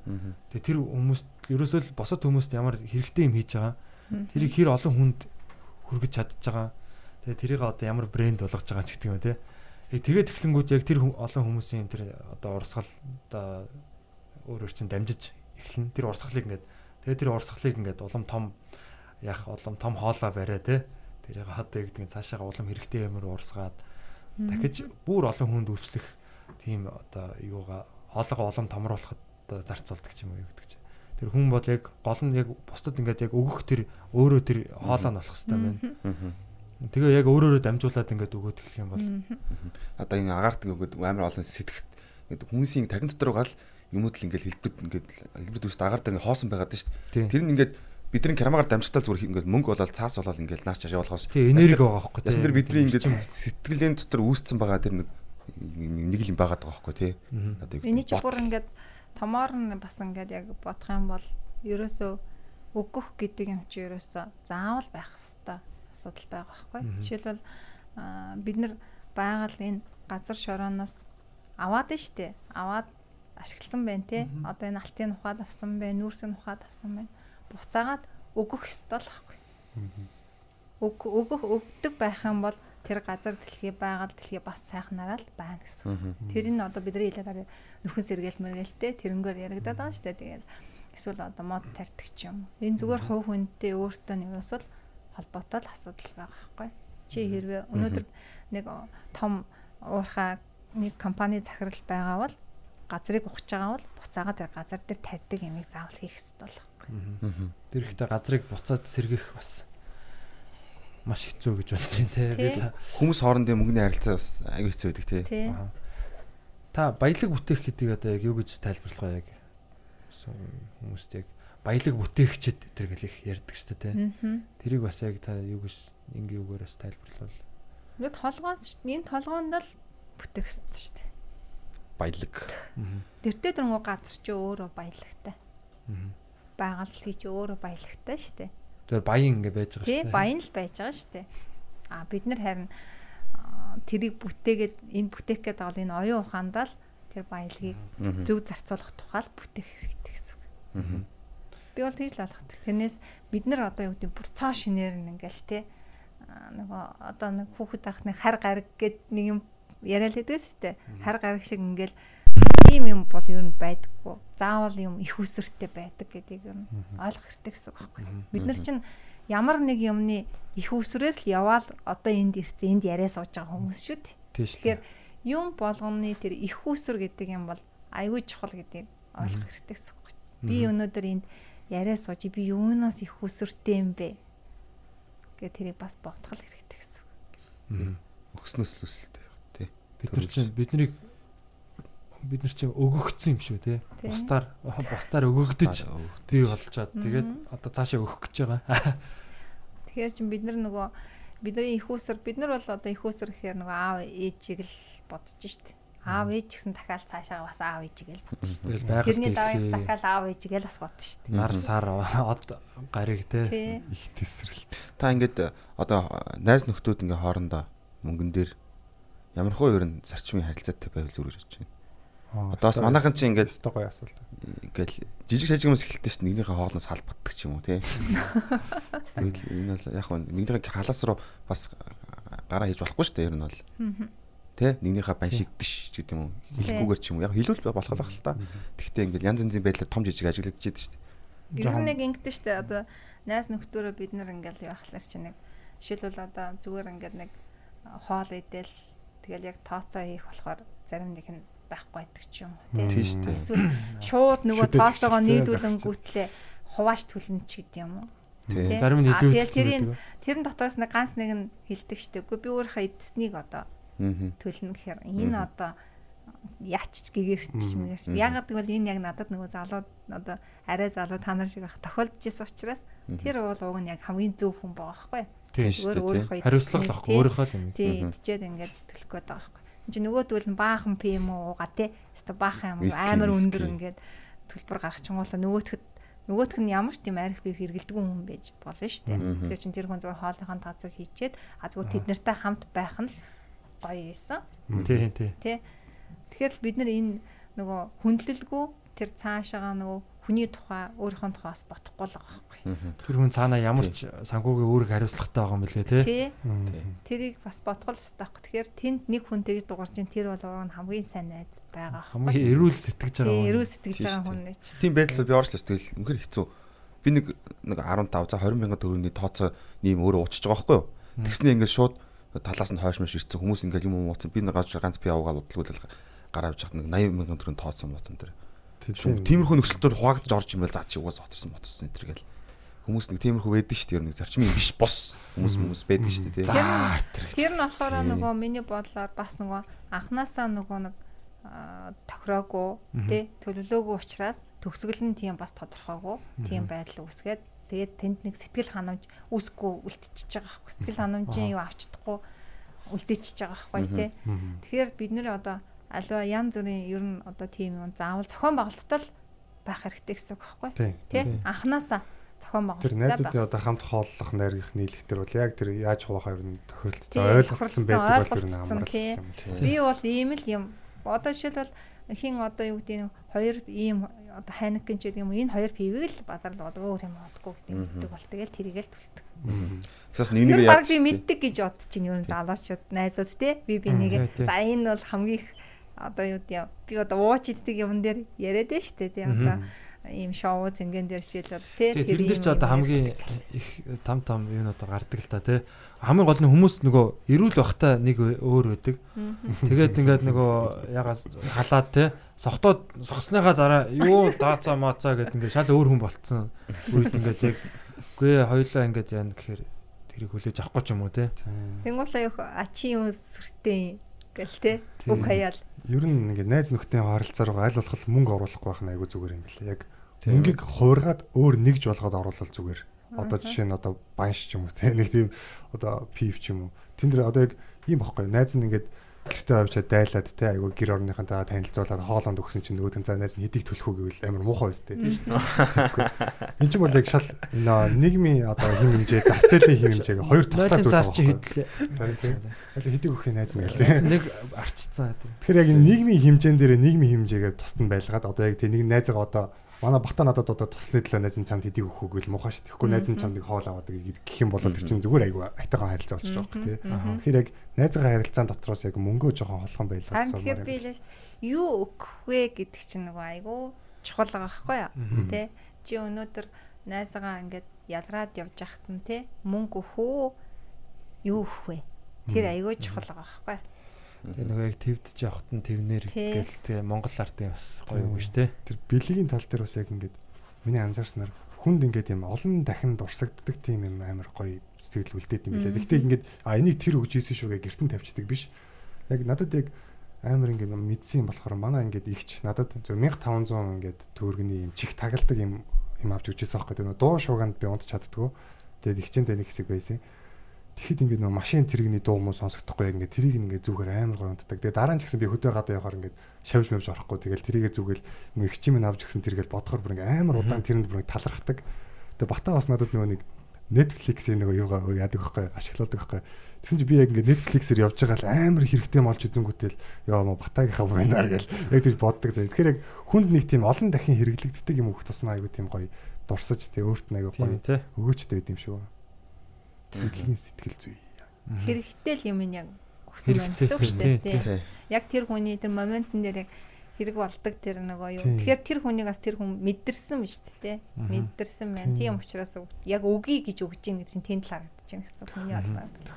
Тийм хэрэгтэйгээс гадна олон дахин хэрэглэгдээд байгаа даа ингээд дахин дахин дурсагдаад байгаа байхгүй. Яг ингээд бид нар ч бас ямар нэг яг хэрэгтэймар баярлуулж болно шүү дээ хүн ингээд хоо яг үлдсэн бахт нь хоол авч өгдөг ч юм уу те ямар нэг тийм Тэгмэд яг тухайн үедээ баярлаа тэгээд ингээд сар жилийн аясаар мартагдаа л яваад байгаа.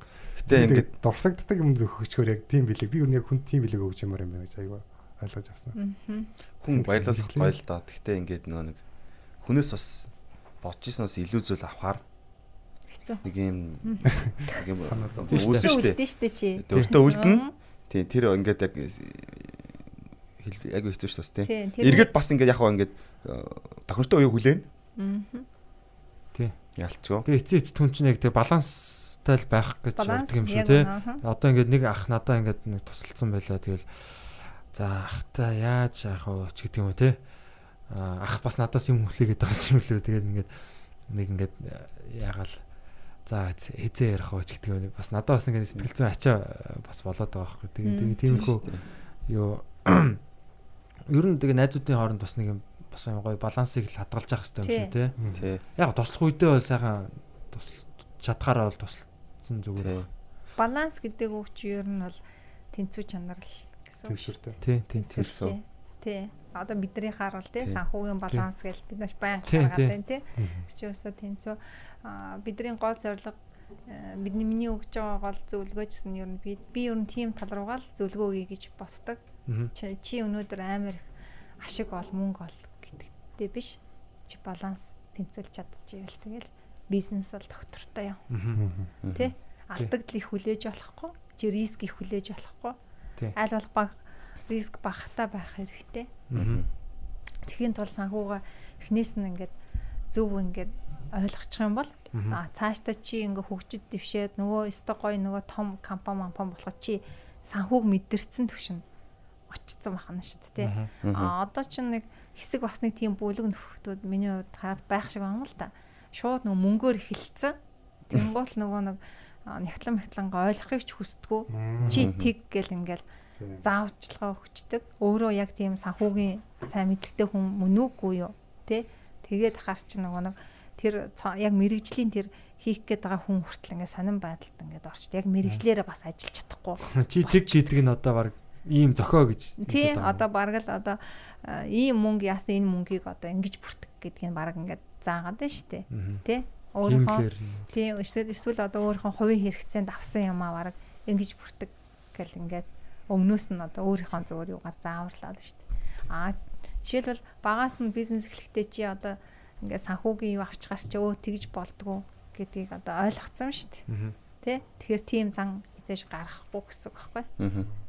Тэгэхээр энэ тийм учраас одоо миний одоо харж байгаа өнцөг те эхэлж байгаа яг юм эхэлж байгаа энэ юмыг гоёор эхлэхэд нь л юмнаас ингээд цуг ингээд санхүүгийн ингээд зөв эхлүүлээд явчих юм бол яваанда тэр чинь ингээд тэр хүн бас ингээд төлөвшөөд арай өөр болно гэж харж байгаа. байгаа юм шиг санагдаж байна те. Ингээд яг дөнгөж хөлд орж байгаа хөхтэйг ингээд хөтлөөд. Аа нэгт нь жишээлбэл тэр бол бизнесменийн тэгж байна. А хоёрт нь дахиад бас сургууль төгсөөд ирж байгаа тэр нягтлангаар төгсөж байгаа мянган мянган залуучууд байна. Тэрнгээр ажиллаж өнөөдөр чадахгүй байна. Тэ? Тэднийг бас тэр ажилдаа дуртай болгох тэр ажлынх нь үн цэн юу юм бэ гэдгийг бас ойлгох бас чухал үүрэг надад бас байгаа аахгүй. Тэ? Баг багаар ингээд ах хүмүүс болохоор ингээд өнөөдөр алдаатай санхүүгийн баахан риск хийцэн хийчингүүтлээ тэрийг шууд өнөөдөр хэд хоногийн дотор засч гэдэг юм уу те? Тэр чин тийм боломж. Байдаггүй маа. Энийг алга болгодог. тий. Тэр чин хэд тэнгуутлаа нэг риск хийчээд дараагийн хоёр дахь рискээрээ тэрийгэ дарах гад оролдоод идэг те? Тэр буруу юм аа. Аа. чи нэг удаа риск хийсэн бол дахиж бити риский те? Тий. нэг л удаа хий. Хоёр удаа дахиад хоёр дахь рискээр хийсэн хоёр дахь рискээр дарах гээд байгаа байхгүй эхний рискээ хамгийн одоо бүдүүлэг нь тэгээд тэр нь чиний бизнест ач холбогдол тэр нэг ач холбогдол өгөх чадахгүй гэдэгт би итгэлтэй байдаг. Тийм тэгээд одоо бизнес яага бизнес хийгээд байгаа гэдгээ ч гэсэн энэ бас бодож бодож үзэх хэрэгтэй. Бодож үзэх хэрэгтэй аа. Мөнгө олддог юмны араас явчихвал мөнгөний үйлдвэрний араас явчихвал уушлаарай. Тий. Уучлаарай л гэсэн үг тий. Уучлаарай. А хүнд чи өхийн төлөө бизнесээ хийж байгаа бол сая бата хэлээд дээ. Ингээд ингээ хүмүүсийг ингээ те хөгжүүлэх тэр юунд нь ингээд чи тгийж хийж чадчих байгаа бол өнөөдөр энэ бол бизнес удаан хугацаанд бас орших бас боломжтой. Төрүүлээ тэр нь хугацаагаа харах нь зөв юм шиг байна тий. Би энд хэрэг цаг зарцуулж иж би бодсон зүйлээ бодтоо болох вэ гэдгээс эхлэх юм шиг байна тий. Дор аж 5 жил үү тий. Болно 5 жил бол. 5 жил бол би ямар ч мөнгөгүй байгаа бүх юмаа ингээд компани руугаа юулна байж болох бүх юмаа юулна. Тэрний дараа би тодорхой хэмжээнд бас нэг тий. Жохон тий тэрл дээрдэх бах. Гэсэн нэг тийм ойлголтоор ядаж эхлүүлэх бах тий. Тэр хугацаагаа 7 юм уу хэдэн жилийн гэдгээс эхлэх. Түүнээс шууд мөнгөө бодоод эхлэх юм бол уучлаарай тий. Ямар ч бизнес анхны нэвтрүүлэлттэй хугацаа тэгэл 6 сараас 2 жил хүртэл ингээл маш хүнд хэцүү юмнуудыг туулж тий. Тэгин. Хичнээн мундаг байсан чсэн. Чи зөв байгаад ингээд зөв харчхаас чи угаасаа л чиний харах юу хол хол очно гэсэн үг. Буух буул тэр хол байна гэсэн. Манайх ингээд минууд ингээд ойрхон хараад байгаа нь хитрхи мөнгийг ойрхон хараад байгаа нь ажилладаг л та. Би ингээд ингэдэг байхгүй ингээд ингүүл маань залуучууд их зүгээр юм санагддаг байхгүй. Би ингээд хүнд одоо юу гэдэг юм. Би бол ингээд барилгын болохоор тавилга барилгач юм. Хүнд тусалж болно тий. Окей би мөнгө авахгүй. Гэт тусалж болно. Тэгэнгუთ тэр одоо юу гэдэг яг нэг 100 мянган төгрөгийн одоо ажлын хөс байлгаж бодъё л та яг. хав. Тэр нэг юм тархин дотор нөгөө хүнд ингээд бэлэг шиг үлдчихэж байгаа шүү дээ. Тэгэнгუთ тэрийг би мөнгөөр авмаар байна. Чи наад зүгээр боломж хэлбэрээр өгөөч. Тэгэх юм бол би тэрийг эдэлж чадахгүй юу гэдэг тэр цаашаа өгчихгүй юу гэдэг нь тодорхой болох гээд байна. Миний асуудал болж байна. харилцсан тийм. Тэгэхээр би өөрийнхөө мөнгийг 100 мянган төгрөгийн боломжоор авч байгаа боловч би тэрийг илүү болгож болохоор байгаа байхгүй. Илүү үнцэнтэй болгож. Суралцж гин. Тэгээд Тий. яг жинхэнэ хөрөнгө болгож болж байгаа байхгүй. Тэгээд тэр хүний итгэлцлийн итгэлийг авч гин ч гэдэг юм уу тийм. Түүнээс 100 мянган төгрөг нэхэд дахин бол уучлаарай дараагийн удаа тэгэл аа наач мөнгө нөгөө нэхэд араас залгаад эсвэл лайта мэтэй ч юм уу. Тэгэл тэрний орон зүгээр боломж хэлбэрээр аваад тэрнээсээ суралцаад шааш явчих юм бол насараа л идэн шүү дээ. Тархин дотор байгаа юм бол. Тэгэн бол ингэ бас бас нөгөө энэ хүмүүсийн нэг юун тархин одоо илүү бас жоохон хөгжсөн байд юм уу? Буруу тархин ч юм уу те. Зүгээр ингээд танд ингээд хийгээд өгөө. Зүгээр яагаад вэ гэхээр энэ надаас одоо юу халах гээд байна? Юу халах гээд байна шиг юм? Ингээд дандаа нэг юм сөрөг одоо юугаараас аюух цэнэглэгдсэн байд юм шиг санагцсан надаа. Би ингээл Тийм сүүлийн үед ингээл залуучуудыг зүгээр их чинь ингээд те заагаад ингээд яа гэхээр л энэ миний санхуг мэдээд одоо яг яах гэж чинь гэдэг юм уу те.